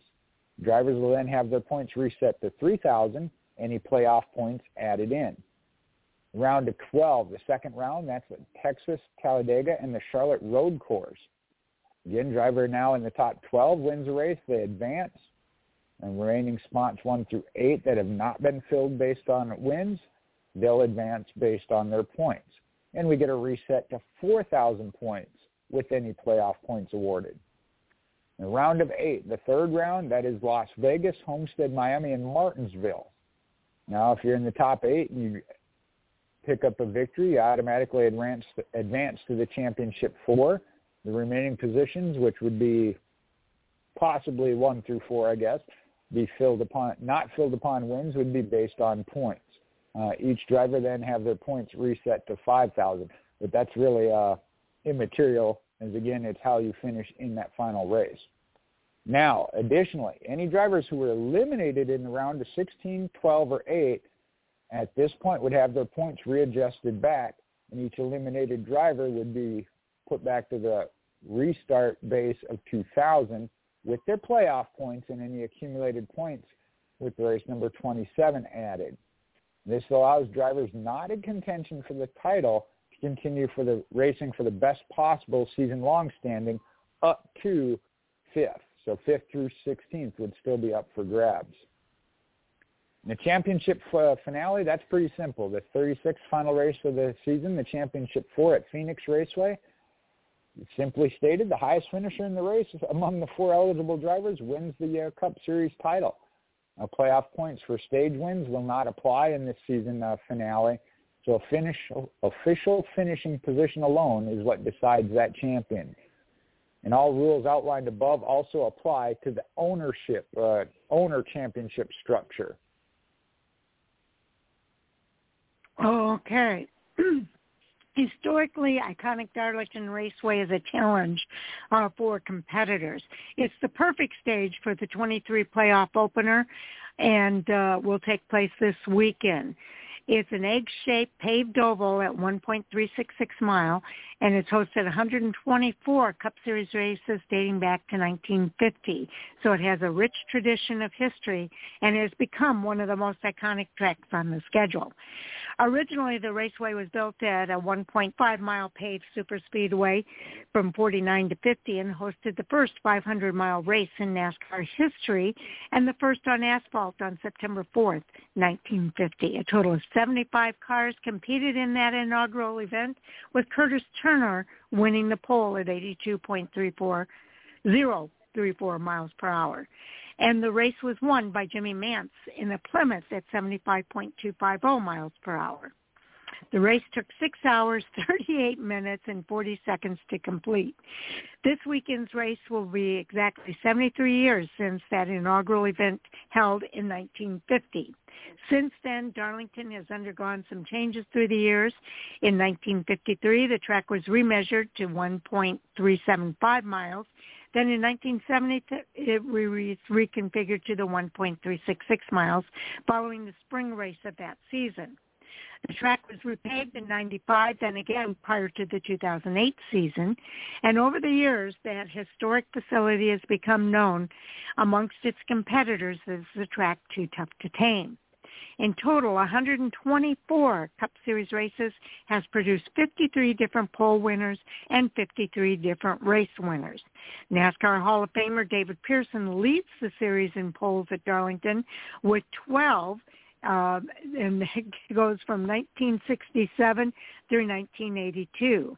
Pearson's 12 Darlington poles are tied with NASCAR Hall of Famer Cale Yarborough, also with 12 poles at, uh, at Daytona for the second most poles all time at a single track in the Cup Series.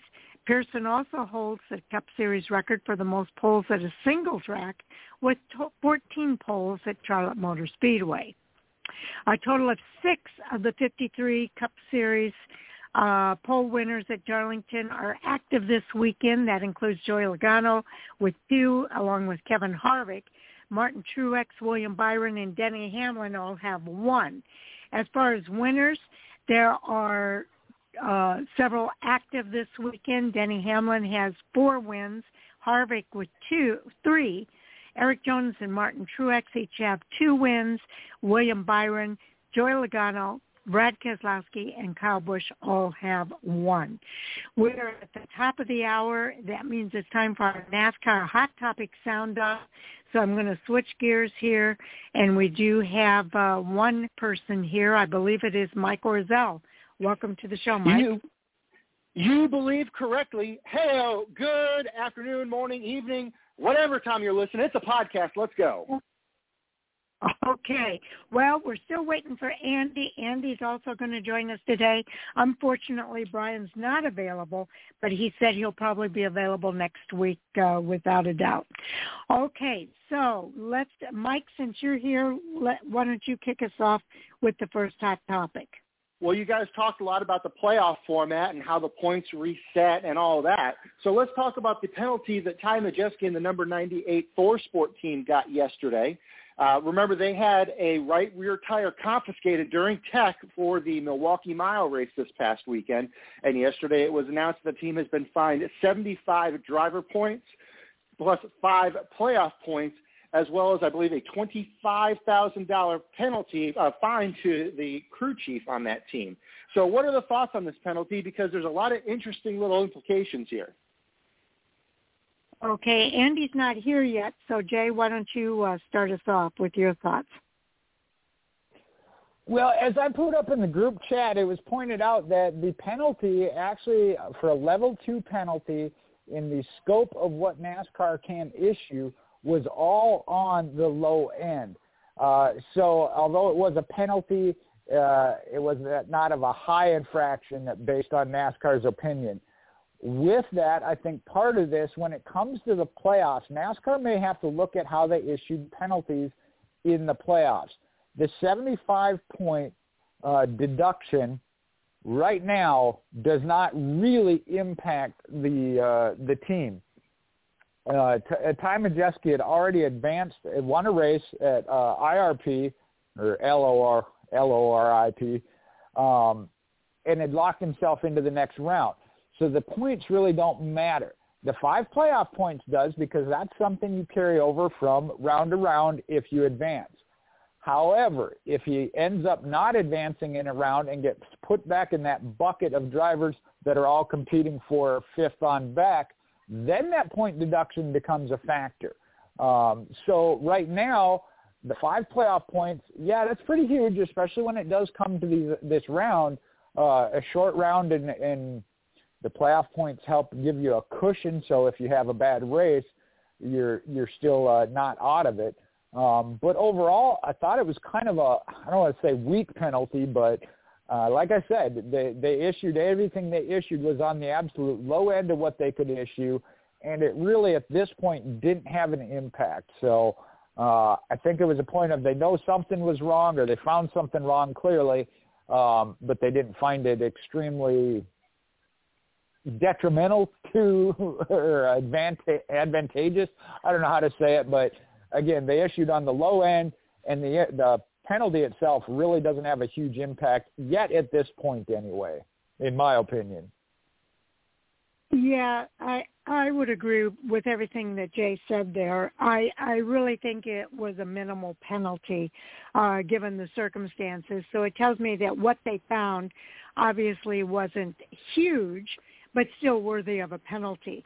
I think it's more of a warning uh, to all of the other drivers not to mess around, uh, but it, it could also send the message that you're not going to get hurt all that badly if you do get caught with a penalty. So that concerns me a little bit.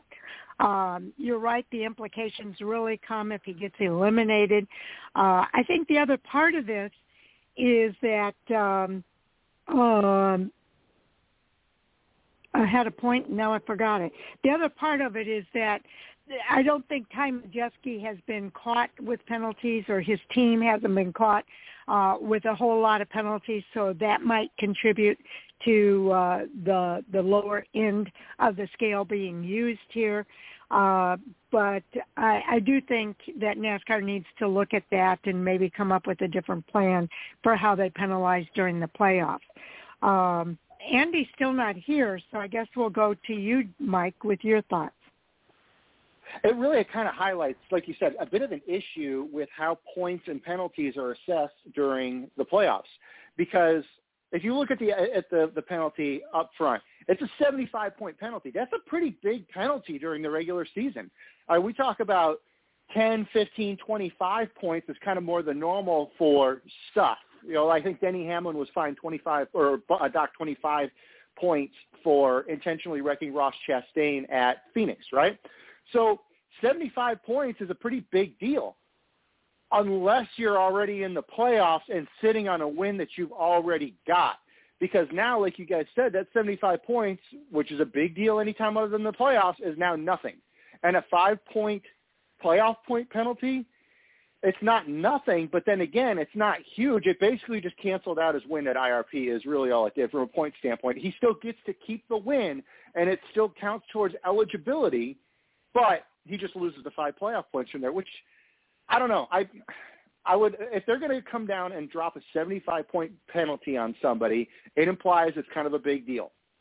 So if they're going to do that, they need to figure out a way to tailor it that it's more painful for the playoffs because right now this is not a very painful playoff penalty for somebody who is already in the playoffs and already sitting on a win.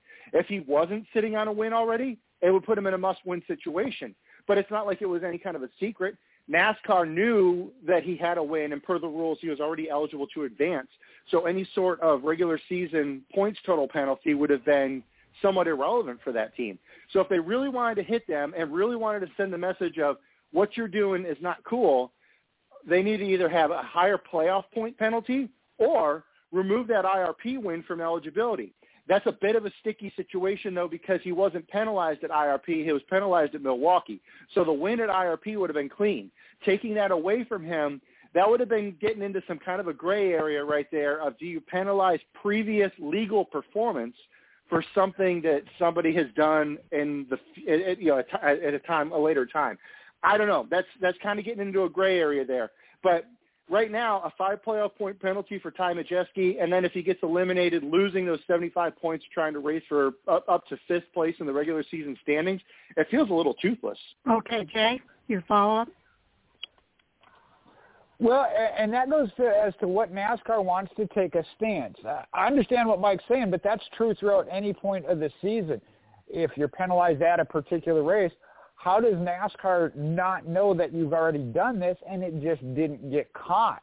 And that's not to say they had, but it's possible that it just didn't get noticed. So uh, if they really want to take the stance of we're not going to tolerate cheating or infractions of the rules, sorry, put it this way, infractions of the rules, and they really want to send that message, I, I had the same thought as what Mike had there is you take away their eligibility.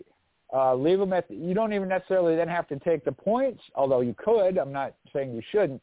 But if you take away that win or their eligibility uh, for that next round, you are no longer locked in, and now you only have one race. Where you're at in points, again, depending on if they take any additional points, puts you into a must-win your next race situation um, being that it is the playoffs, and uh, Sharon, I know you're a, a favorite of this. You don't want to see somebody that's even had questionable things throughout the year at any point um, being being your sorry champion. Um, I mean, that's the way to eliminate it. You know, I, and I understand it sounds harsh, but that's the way it is. If you really want to send the message of stop doing this, you got to make it worth something. Okay.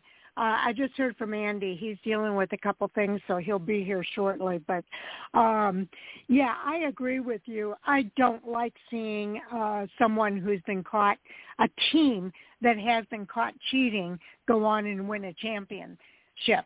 And now part of the penalty that I don't think we've mentioned here yet is that the crew chief was fined $25,000 and is suspended for the next four points paying races. So uh, his crew chief won't be on top of the pit box. But again, we found that to be kind of toothless as well because even though they're not on the pit box, uh, they are still in communication with their team.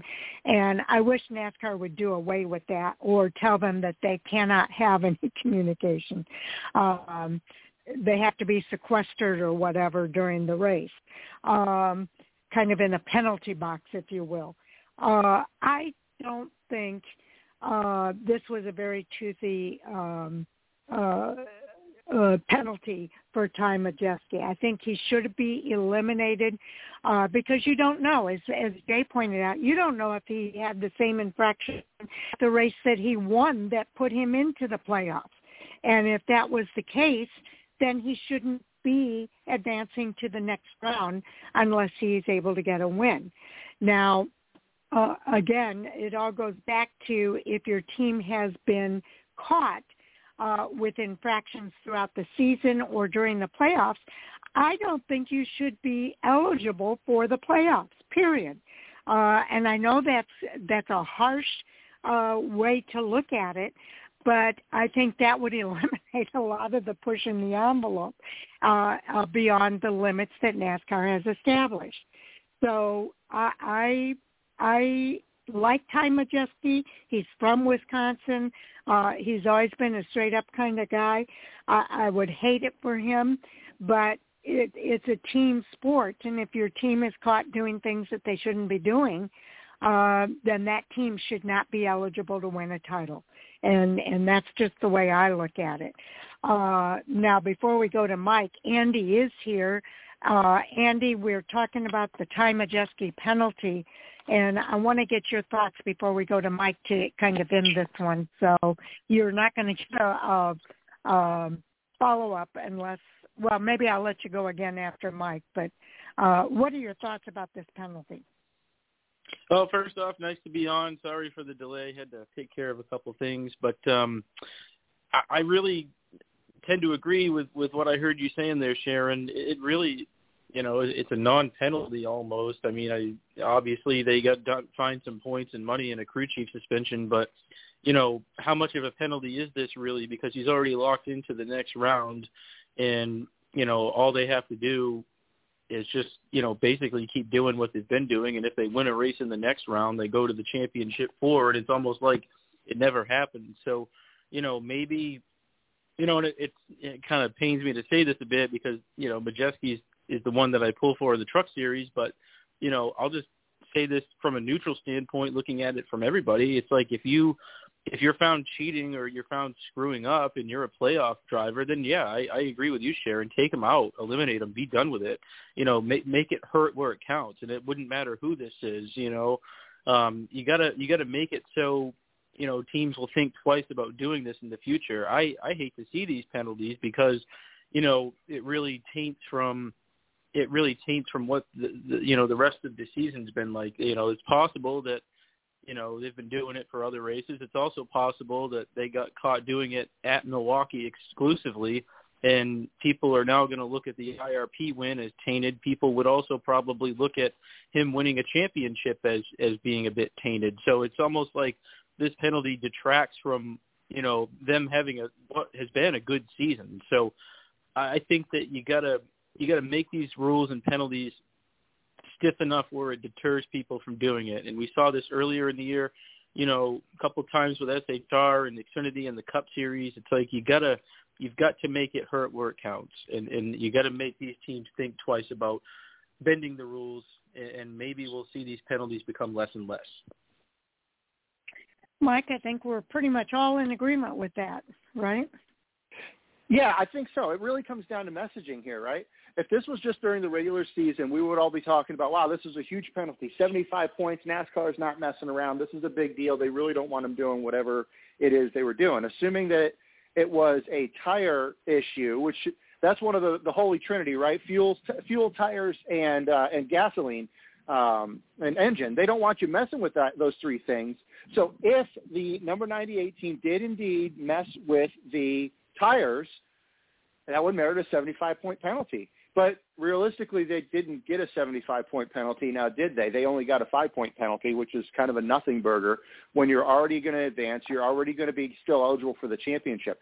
So if NASCAR wants to send a deterrent message, they need to figure out a better way or a different way to do it. I'm not sure what it is. Maybe increase the playoff point penalties from there, um, or you'd have to end up just rewriting the rule book of – we're just going to blanket remove eligibility from you and you're no longer in the playoffs. That's a bit of a sticky situation that that almost kind of comes into the 2013 we're just going to add Jeff Gordon to the playoffs kind of territory.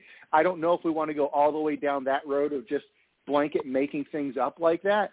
But that's kind of the road that NASCAR needs to go down if they really want to explore deterrent options for the playoffs that really put some teeth behind it. Absolutely. Uh, Andy, you get a follow follow up here. Yeah, not a whole lot to add really from what I said the first time through, but I, I just think to reiterate that you've got to you got to make it be you know, you got to make it be stiff. You got to make it be a difficult penalty. You got to make it to where these guys can't keep doing this stuff. Um, you know, and then we'll see this become less and less of a thing. I think we all hate to see these kinds of penalties.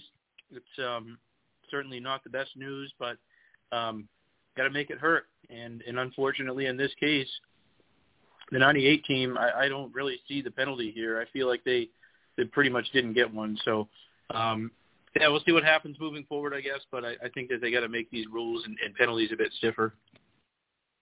Yeah, especially during the playoffs, it's got to be a different uh, version of, of rules when they go into the playoffs. Okay, Jay, let's uh, go to the next hot topic. Well, this is a tough one. I know he's a fan favorite, uh, and we don't know anything other than where he's not going to be next year.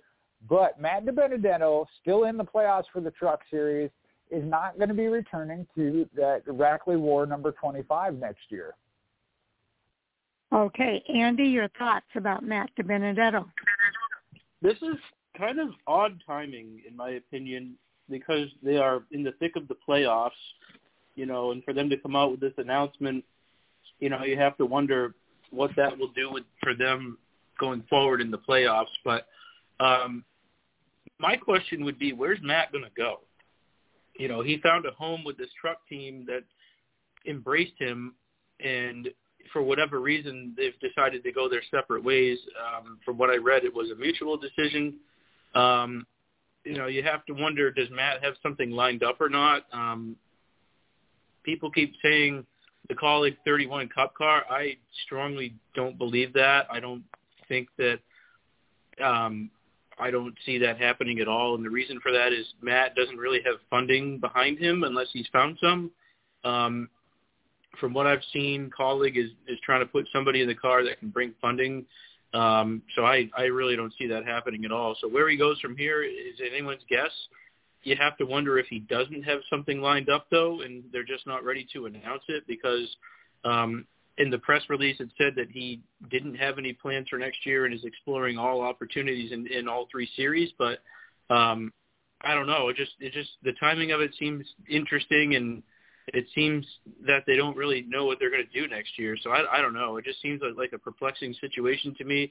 I think Matt did a lot for that team, elevated their performance. Um, you know, they didn't really contend to win that often, but they certainly improved greatly from where they were prior to him signing with that team. So I just felt like he found a home there.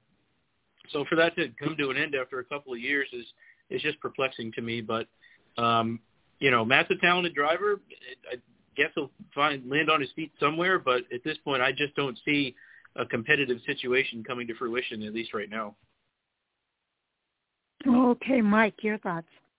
I don't believe for a second that he doesn't have any 2024 plans. I know he put it in the press release, and I'm I'm not going to call the man a liar, but I don't think that he is just he just walked away into the abyss without having something lined up for 2024. Obviously, we don't know what it is yet.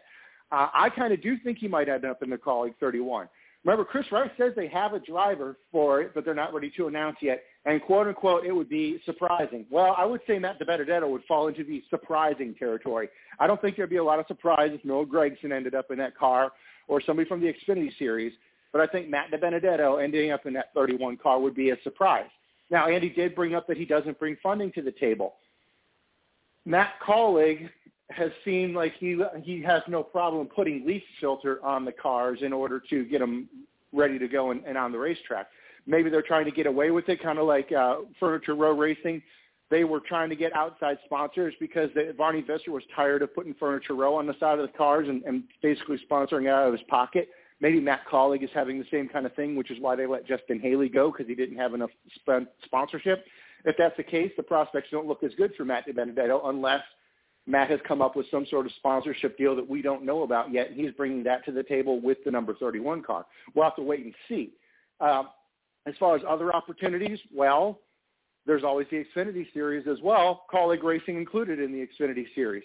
Um, he could end up going, uh, if, if, for example, Daniel Hemric or Chandler Smith move up to the Cup Series. I don't know if they're ready yet or not, but if either one of those move up to the Cup Series, well, there's a potential opportunity for Matt DiBenedetto as well uh, Joe Gibbs Racing, but then again, there's a sponsorship issue.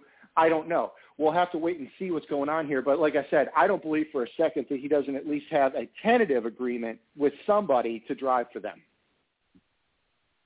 Yeah, I um I think it's interesting that they announced it at this particular point in the game, especially with him going into the playoffs, although he is kind of on the bottom end of the playoff contenders. But I will say this, I don't think that Matt wants to stay in the truck series. I think Matt's looking to progress his career, and I think he's probably looking for something in the Xfinity series. Uh, Kaulig is certainly one of those options, but I think there's other options that uh, he could consider too, and one that kind of comes to my mind, and correct me if I'm wrong, has Josh Berry's seat been filled yet at uh, Junior Motorsports? Um, I know uh, Dale Earnhardt is one of those drivers that has kind of helped Matt DiBenedetto's career along over the years, along with Denny Hamlin when he's lacked funding. They've kind of stepped up and kind of given him the funding he needs uh, to keep racing. So I could see Dale Earnhardt Jr. being one of the drivers that are kind of stepping up at this point uh, to help out Matt DiBenedetto and give him a ride in a junior motorsports uh, vehicle in the Xfinity Series. I don't see him going to the Cup Series um, I, I do think that if he's going to move forward, he wants to move forward with a team where he can contend for a championship. He's not contending for the championship in the truck series. I think if he were to go to junior motorsports um, as one of the possibilities he has in front of him, uh, I think that he would have a better chance at contending for that championship. Uh, and it certainly would be one of those do or die kind of situations for Matt DiBenedetto. Um, he made the playoffs in the Truck Series. Uh, if he moves to the Xfinity Series, I think it's time for him to actually contend for a championship and win races. So I think this would be the last ditch effort for Matt DiBenedetto uh, if he were to be able to get a ride, either a Kaulig or junior motorsports. Jay, what are your thoughts? Well, my thoughts were that we were friends, Sharon, but friends don't steal from friends. And yeah, you stole what I was going to go of the possibility of junior, junior motorsports. Uh, I, I'm with Mike. I, I, I wouldn't say that when he said he didn't have anything planned, that might be official. Uh, we've seen him do this in the past. Gamble on himself. He knows there are some rides out there that are open. Uh, there's a couple other Xfinity Series teams that we've seen growing. Uh, AM Racing and Alpha, uh, Alpha Prime are two of them. I know they got some of their driver spots filled, but there are some opportunities out there. Um, so it'll be interesting to see where he lands. I'm with you. The timing of this, uh, you know, and we've seen what he's done with that Rackley War Racing. Elevated that program, got him into the playoffs.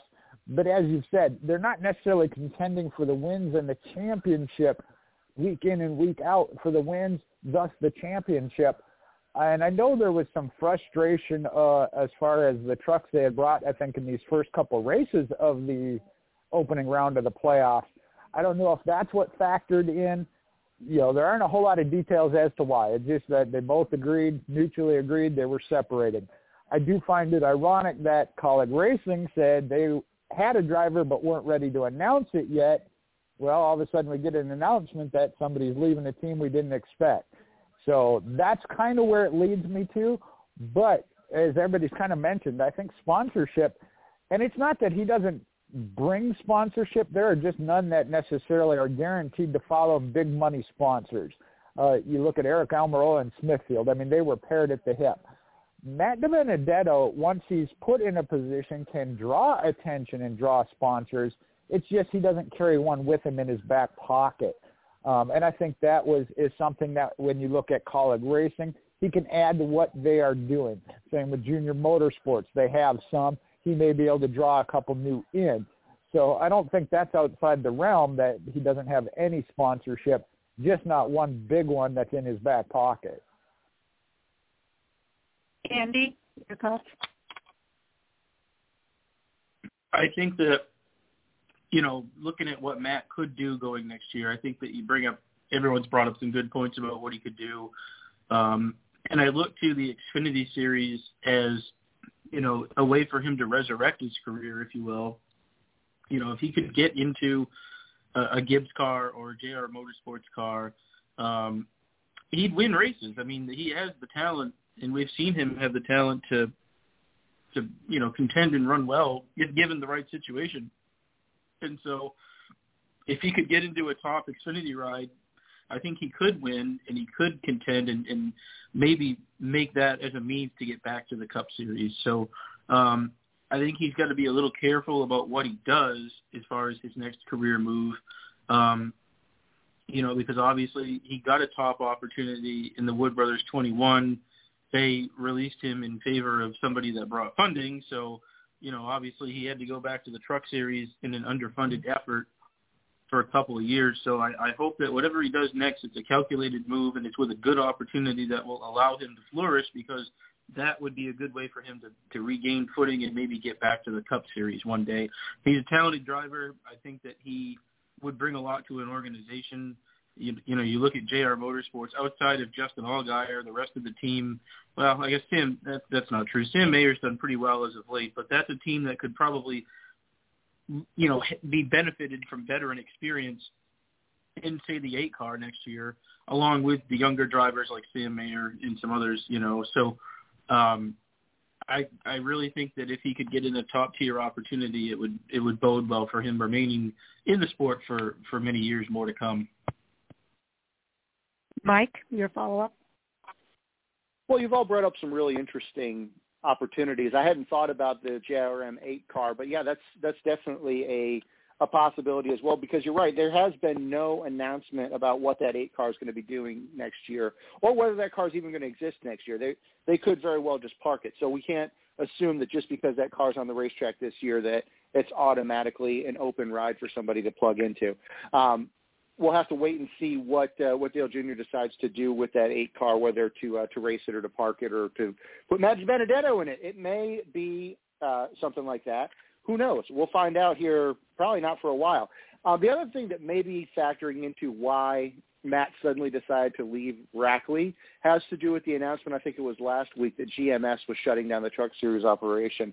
Uh, Rackley Ward did get their trucks from GMS Manufacturing, so it is possible that Matt has decided to leave that team because he knows that – basically the rug just got pulled out from underneath them. They were just starting to get relevant and do well, and a large part due to the the, the skill that Matt has brought to the table. He's really kind of single-handedly made that team relevant. But with losing GMS, it really feels like the rug's getting pulled out from under that team. That may have played into Matt's decision to leave as well. Um, we're have to, to to see what uh, what comes of this uh, I'm pretty confident Matt knows, and I'm pretty confident there's a team owner or two out there who who knows. Um, we're just going to have to wait until we get to know about it. Absolutely, there are some unknowns here, and uh, that makes it hard for us to speculate with those unknowns. Uh, we're giving our best guesses of what we think might happen, uh, but it is all speculation. We won't know until they actually make an official announcement. Uh, but you bring up a good point, Mike. That could very well be playing into why the announcement came when it did. Uh, Matt reacting very quickly to the announcement from GMS that they are no longer uh, going to be in business for next season, and Matt's decided it's time for him to move on. Um, so we'll wait and see what happens. Um, there are a lot of options out there, and I'm like you, Jay, uh, or Andy, whichever one said this. Uh, I do think that he needs to be smart about the next decision he makes, and he needs to get into a position that he can actually contend and get wins. Um, so I think uh, either one, Kaulig Racing or JRM, uh, those are both good options for him as far as I'm concerned. Uh, but there might be some other good options out there as well. Uh, I just want to see him in this move make a move that's going to help him contend for wins. And sponsorship is a big part of that. So he needs to go to a team that can kind of help him with that sponsorship uh, part of it. Jay, you get the final word here.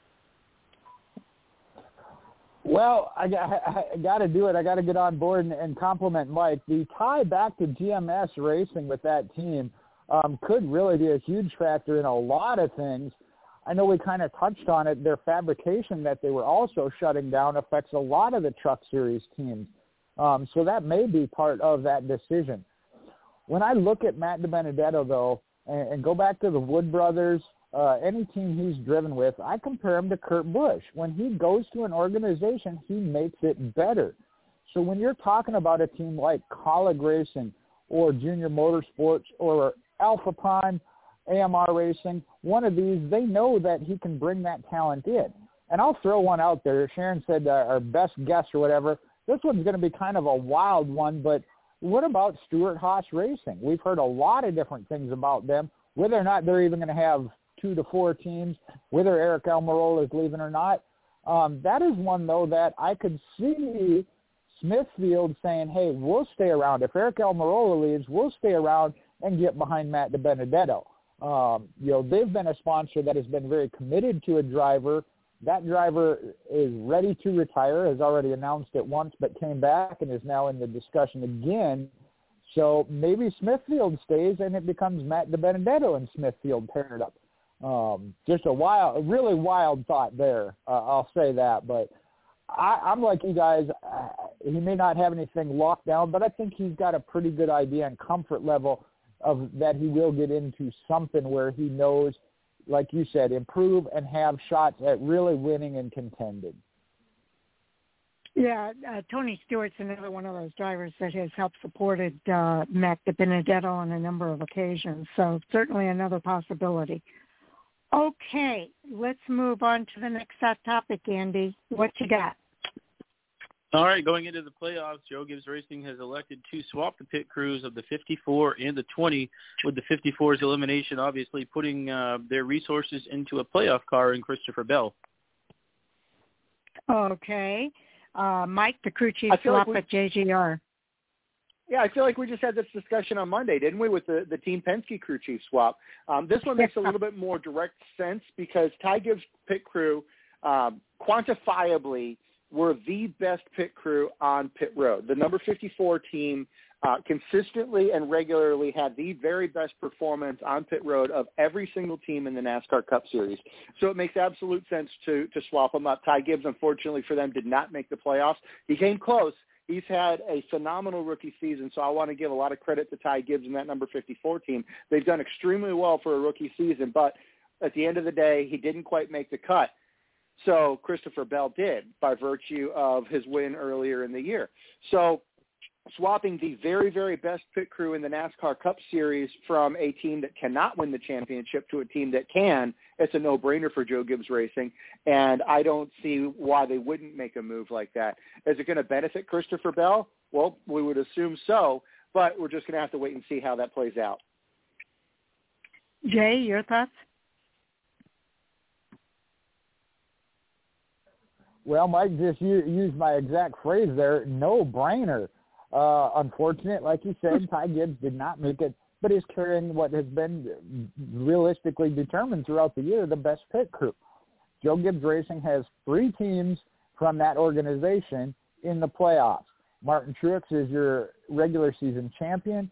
Denny Hamlin uh, right there and competitive with them. Christopher Bell, the one that's a little slacking. So put it with that number 20 team best for the organization and their three chances at the championship. Uh, you know, I mean, now on a, we talk about different decisions and whatnot we wouldn't be able to make in, in racing. Uh, this is one anybody could make. You know, put your best effort forward, put your best players on the field when it's playoff time. It just clearly makes sense. Yeah, I agree. It, does make sense. At, at, at one point, I was kind of thinking, well, why wouldn't they put it with um, Martin Truex or or with Denny Hamlin, uh, especially Denny Hamlin. Had, well, they both have had some pit crew mishaps on pit road. So, uh, but you're right. They both have. They're up there in the series point standings, so they already have shown that they've got a good chance of being part of the final four. This gives them a chance to have three drivers in that final four. So that's why they would put it with uh, Christopher Bell.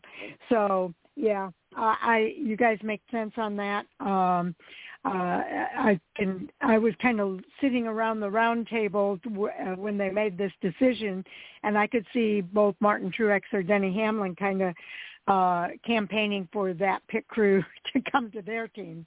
Uh, but I can see where Joe Gibbs made the decision. So again, no brainer uh, seems to be the headline here. Andy? Yeah, it's a it's a business decision, right? These teams are in the business to win races and championships, and sometimes you have to make difficult decisions in the best interest of the team, and that's exactly what this was. Um, I will say that you know I, I kind of feel bad for the 20 pit crew who is responsible for helping put Christopher Bell into the playoffs, and now yeah. they don't get to race for a championship. So I think that that part of it is is tough, but at the same time, it's a business decision. So you can understand why they would do it. Obviously, um, Joe Gibbs has three of their four cars eligible to win a championship, and you've got to put forth your best resources to the championship eligible, eligible cars, you know, in order for them to, to have that best chance to win. So I, I totally understand why they did it.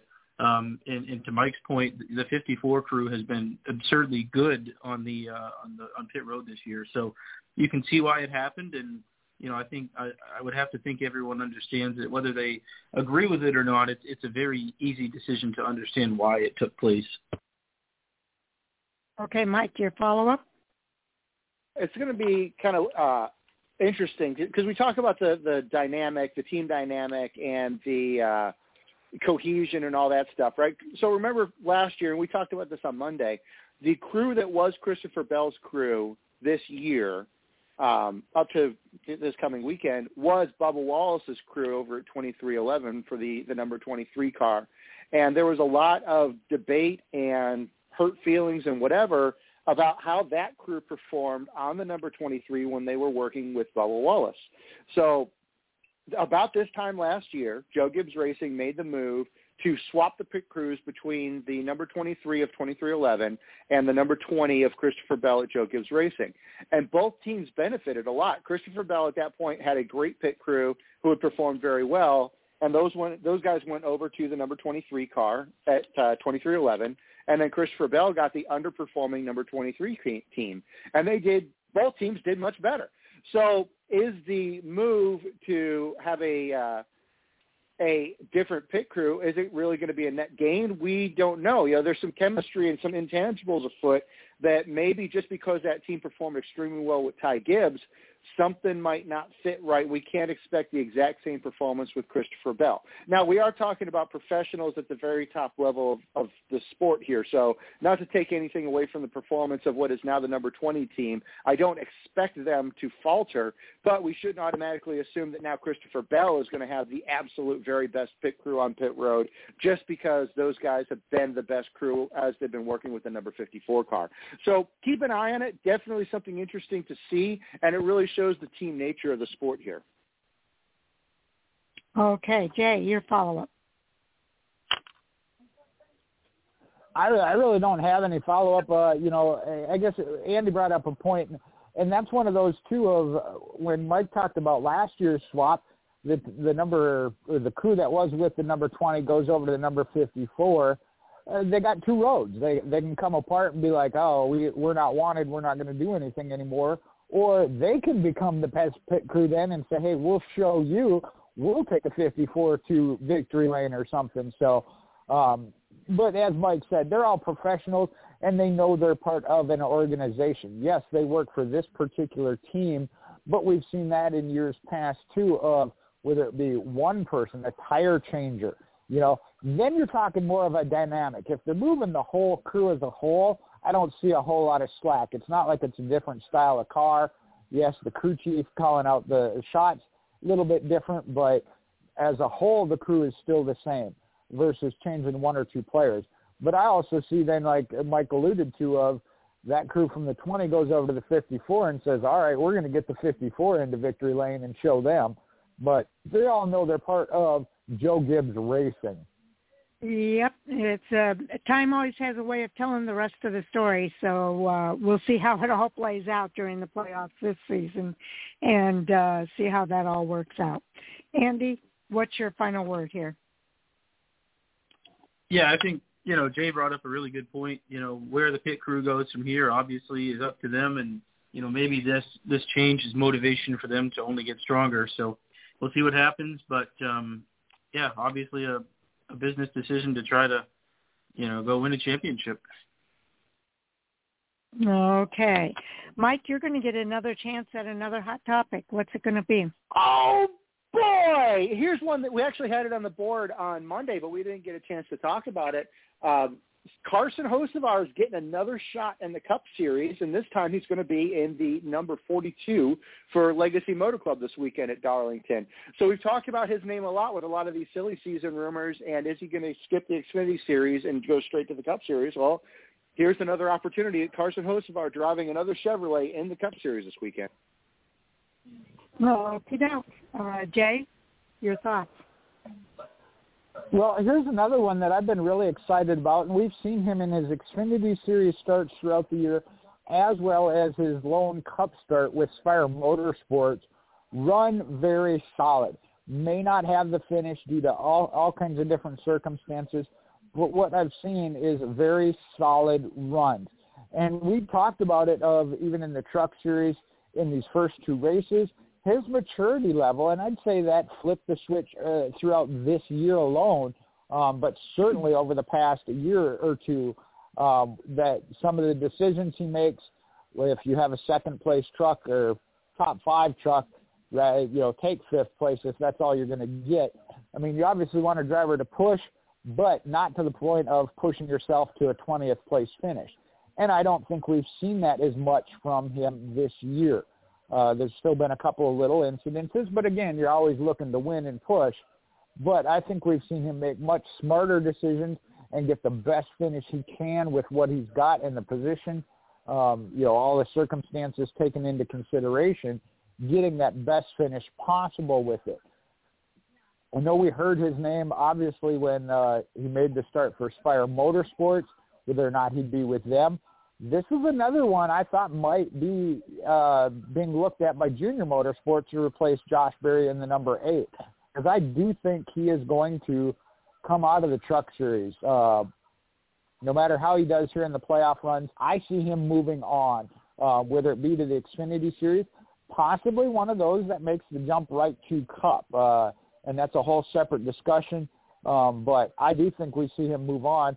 I think the starts he's getting at the Cup Series and in the Xfinity show that owners and teams interested in seeing how he does, and that's why he's getting these opportunities.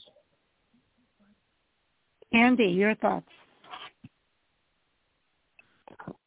Yeah, this is um, I think going to be a bit of an interesting uh, race for them this weekend, and I say that because I think a lot of eyes will be on Carson and, and to see how he does. Um, when he made his Cup debut in the seven car at Gateway, he did really well and performed well until he had that brake rotor issue.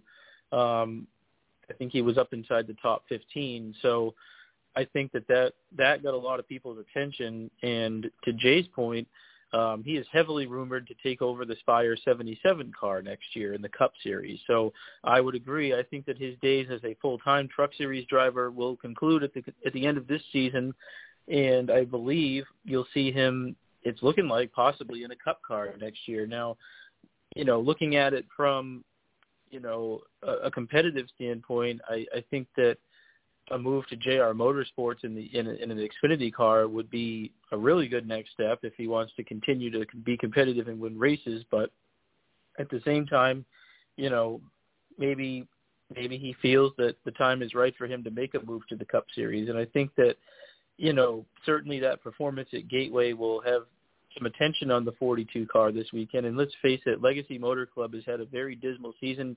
In particular, the 42 car it has it has just been very tough for those guys. So maybe this is a bit of a bright spot in their year. Maybe Carson can go out and give them a halfway decent run, and and if he can do that, you know, I think that it would say a lot about him as a driver because the performance has been off all year for the 42. So um, we'll see what happens, but I think it's a good opportunity for him to get some cup experience, and especially at a place like Darlington, it doesn't get really any more difficult than that. So um, we'll see how he does, but if he can put together a respectable finish in that particular car, I think that it has to for sure give him consideration for a cup ride next year. Yeah, there are definitely going to be a lot of eyes on Carson Hocevar this weekend in that number 42 car. Um, I do um, think that he will be. I also agree that he will be leaving the Truck Series. I don't see him staying there. He's done extremely well. He's been on a steep learning curve there. Uh, we've seen him grow in the Truck Series uh, from uh, as a uh, driver and maybe he's one of those drivers that can make that leap into the Cup Series and and do well, uh, as he's done with the couple of races that he's had so far, and now this opportunity. Uh, but I'm like you, Andy. I would prefer uh, to see him go to Xfinity Series uh, go for a championship there and then progress to the Cup Series. It just doesn't seem that that's been his trajectory, if you will. Um, he's had a couple of starts in the Cup Series, and uh, he's had a couple of starts in the Xfinity Series as well. So who knows what can happen? But uh, I know a lot of eyes will be on Carson Hocevar in that number 42 this weekend, and uh, we'll see how that progresses uh, as time again tells the rest of the story. Mike, what are your thoughts? Carson Hocevar is really an interesting case. Uh, he it really feels like he turned a corner this summer, um, figuratively speaking. Obviously, being a race car driver, he turns a lot of corners. All right, we're moving on from there. Uh, anyway, it, it, prior to that, he was, I would say, very immature. He would make really dumb decisions on the racetrack. He would wreck his fellow competitors, you know, take out his frustrations on them, and take race-winning trucks and wad them up and put them in the back of the field.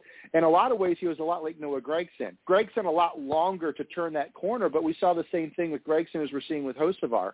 Once that kind of maturity switch flips, they start winning races and they start being competitive for championships and opportunities begin to uh, come up for them. We saw Noah Gragson move into the Cup Series, and now we're seeing Carson Hocevar. We don't know for sure if he's moving into the Cup Series or not, but he's certainly on a much more positive trajectory than he was even just a few months ago when you know a potential team owner didn't know whether that guy was going to destroy the car that he put him in or, or race for a win with it.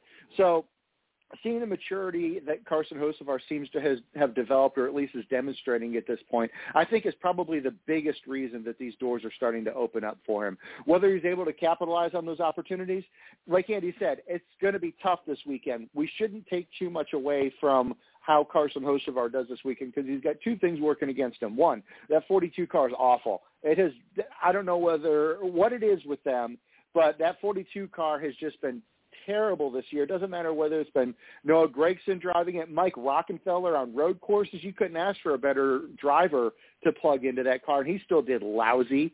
Um, and anybody else who's filled in on that car, the 42 has, has been lousy. And then you're going to take it and you're going to go to Darlington, which is a track that is notoriously tough on rookies.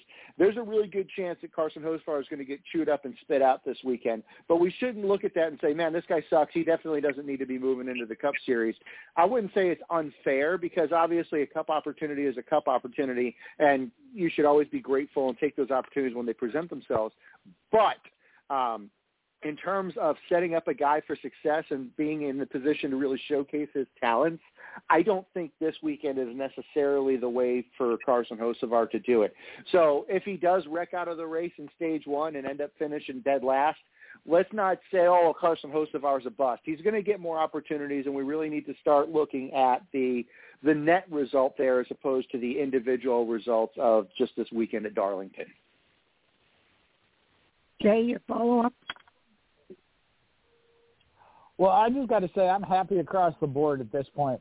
I, I like Carson Hocevar. We've seen the progression. He's battling for a Truck Series uh, championship. Again, kind of get the feeling he's moving on upward and elsewhere. But I'm also happy to see Mike uh, recognize driver talent and not base it off of one race or having one problem. So I'm I'm happy. Andy. Yeah, nothing to really add here, but I I am going to be curious to see how he performs this weekend, and you know I I do think that he has a chance to to give the 42 a fairly decent run, and also something to consider too um, from a teammate perspective. This is one of his teammate Erik Jones's best racetracks, so you know maybe with some information sharing and you know some good luck they can they can put together a much needed run because I, I think that the 42 in particular could really use you know something good to happen to them this weekend. Yeah, I, I agree with both you and uh, with Andy and Mike and Jay. Uh, one race is not. Uh, we shouldn't project everything off of this one race. Uh, but I do think that Carson Hocevar has a, a good chance of doing well. But I'm not going to judge him harshly if he doesn't because it is Darlington. Um, so we'll we'll have to wait and see what happens. Hocevar, uh, I think Darlington is the type of ho- track that Hocevar can excel at. Uh, now, whether or not he can excel at in the uh, number 42 car is yet to be seen. Uh, but I think it's his type of track. He's used to that uh, type of racing, and uh, I think he typically does well at those types of tracks. Uh, Darlington is the track too tough to tame. It's tough on cup drivers. it's tough on a lot of different drivers. Uh, but I think if anybody can be up to the task, it could be uh, a driver like Carson Hocevar. So we'll we'll see what happens. Uh, I have high hopes for him. Uh, but like Mike said, I think it would be unfair to judge him harshly if he doesn't do well because there's a lot that's outside of your control at Darlington as well. Uh, but I think it's an environment that Carson Hocevar can uh, step up in as well. So we'll see what happens, and uh, I can't wait to uh, watch the race. Mike? I'm here. Sorry, fumbling for the mute button. Um, really not much to add. Like like y'all have said, uh, we just have to watch the race and, and find out. And hey, if Carson Hocevar wins this weekend, great for him. Uh, again, I would not base my entire opinion on Carson Hocevar's Cup prospects on even a win this weekend at Darlington. Um, that we as NASCAR fans tend to put a whole lot of, of stock into single event um, single event results there, uh, and I've been accused of that in the past by certain people who may or may not be on this this show as well. But I uh, rest assured, when there are seasons after seasons of below average performance, um, that that usually will uh, will formulate my opinion on certain drivers who don't need to be named, but you know they drive things like the nine car in the Xfinity Series or the '98. But uh, that's a different discussion for a different time. We're talking about Carson Hocevar here, and that's all I got to say about him. Okay. Uh, anybody, Jay, you got a quick topic for us? Uh, no, I don't know that there's any. Uh, let me see here. Just trying to think what else we had up to, up for today. Mm. Talked about that one. Talked about that one. Talked about the penalty. I got a They're quick really... one. All right, go ahead. Okay. Well, there's a couple here. There was a rule book change uh, concerning the shortening of races of which drivers get to do a test before they run a cup race.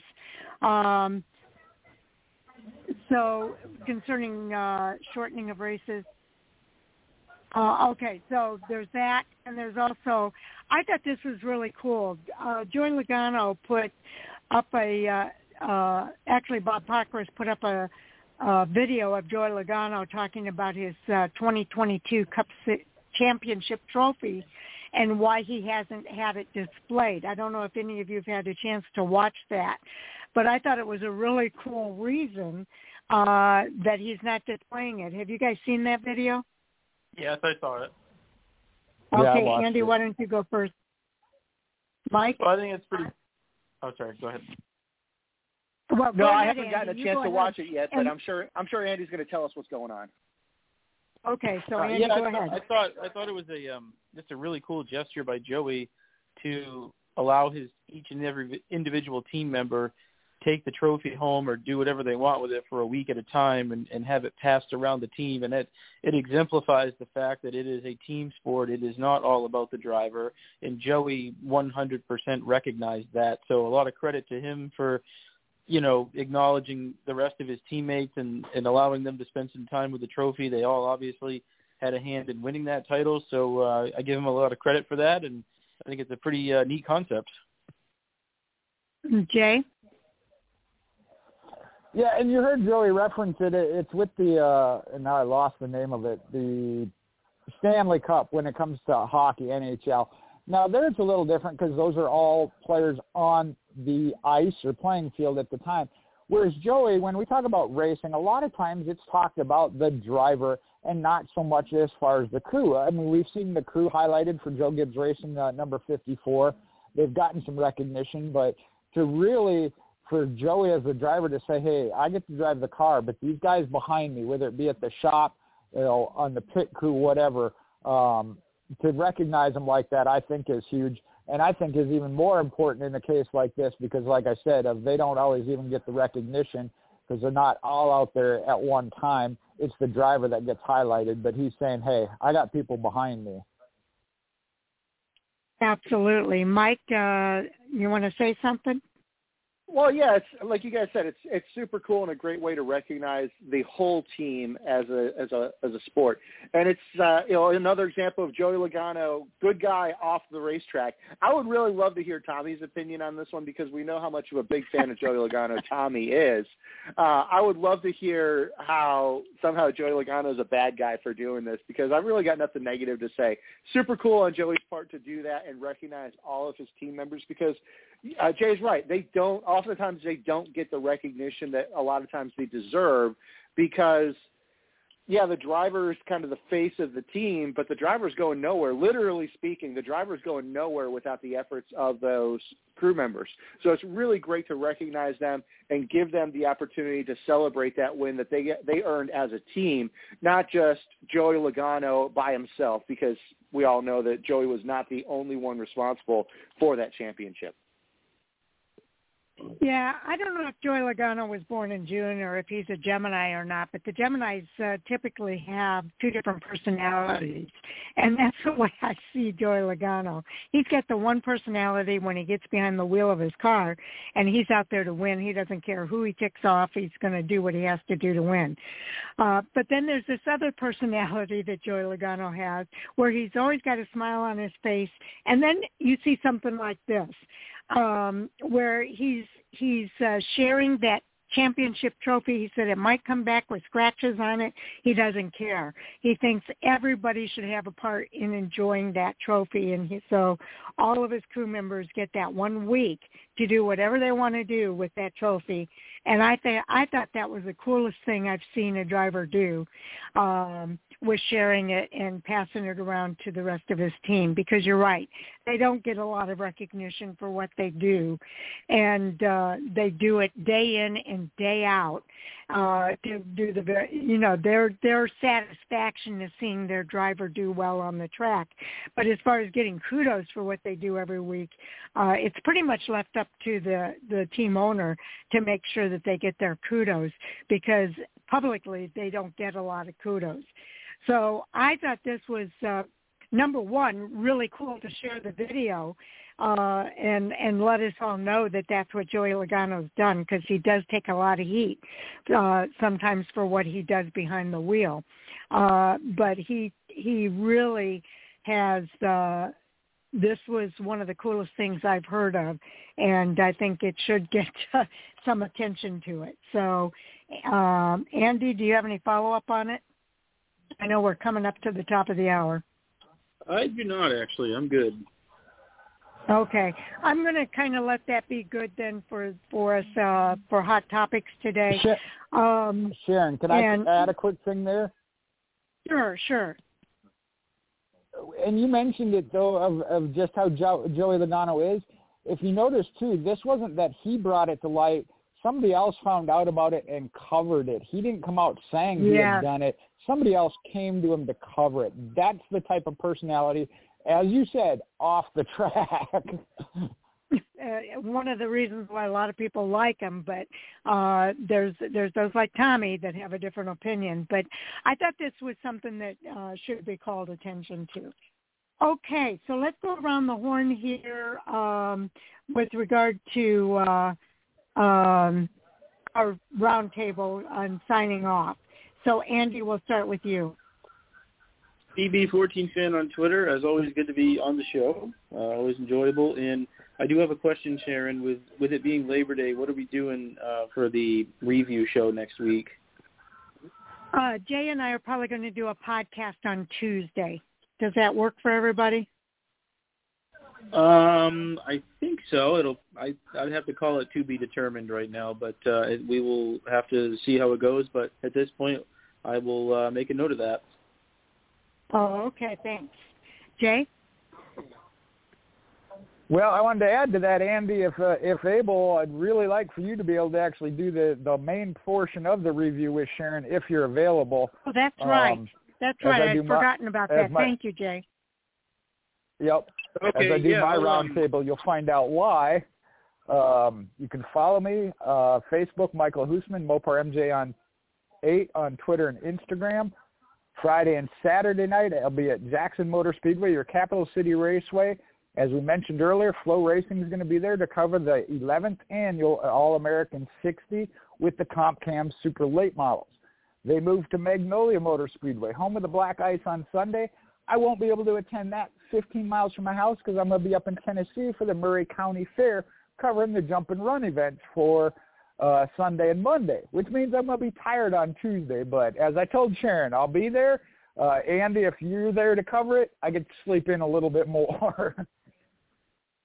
yeah, sounds good. I'll I'll do my best to to try to make that happen. I just got to check a couple of things, but um, I will certainly do what I can.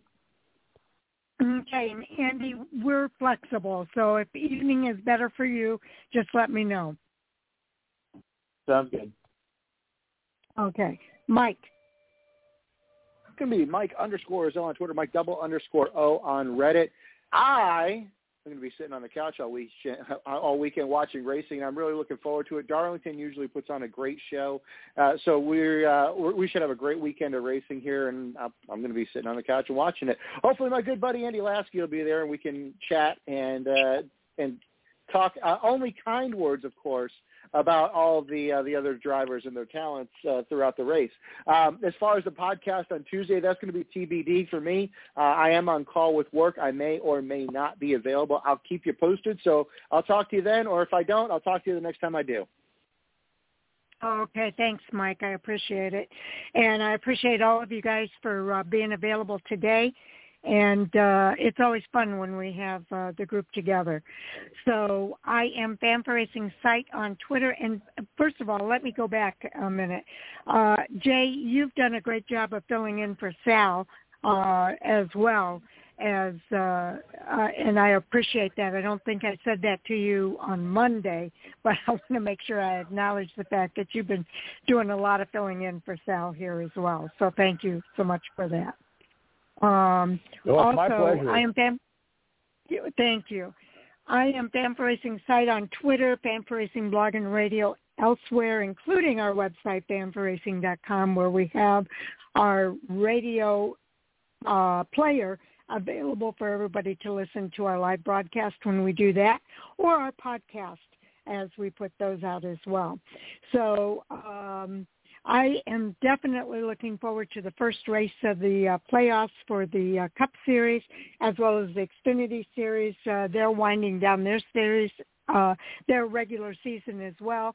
This is the next to the last race for the Xfinity Series, so I know tensions are mounting as uh, as they head to the final uh, race of their regular season next weekend, uh, it's going to get exciting. So we've got a lot to look forward to. And let's not forget the ARCA Menard Series race on dirt out at DuQuoin Fairground Speedway this weekend as well is going to be exciting.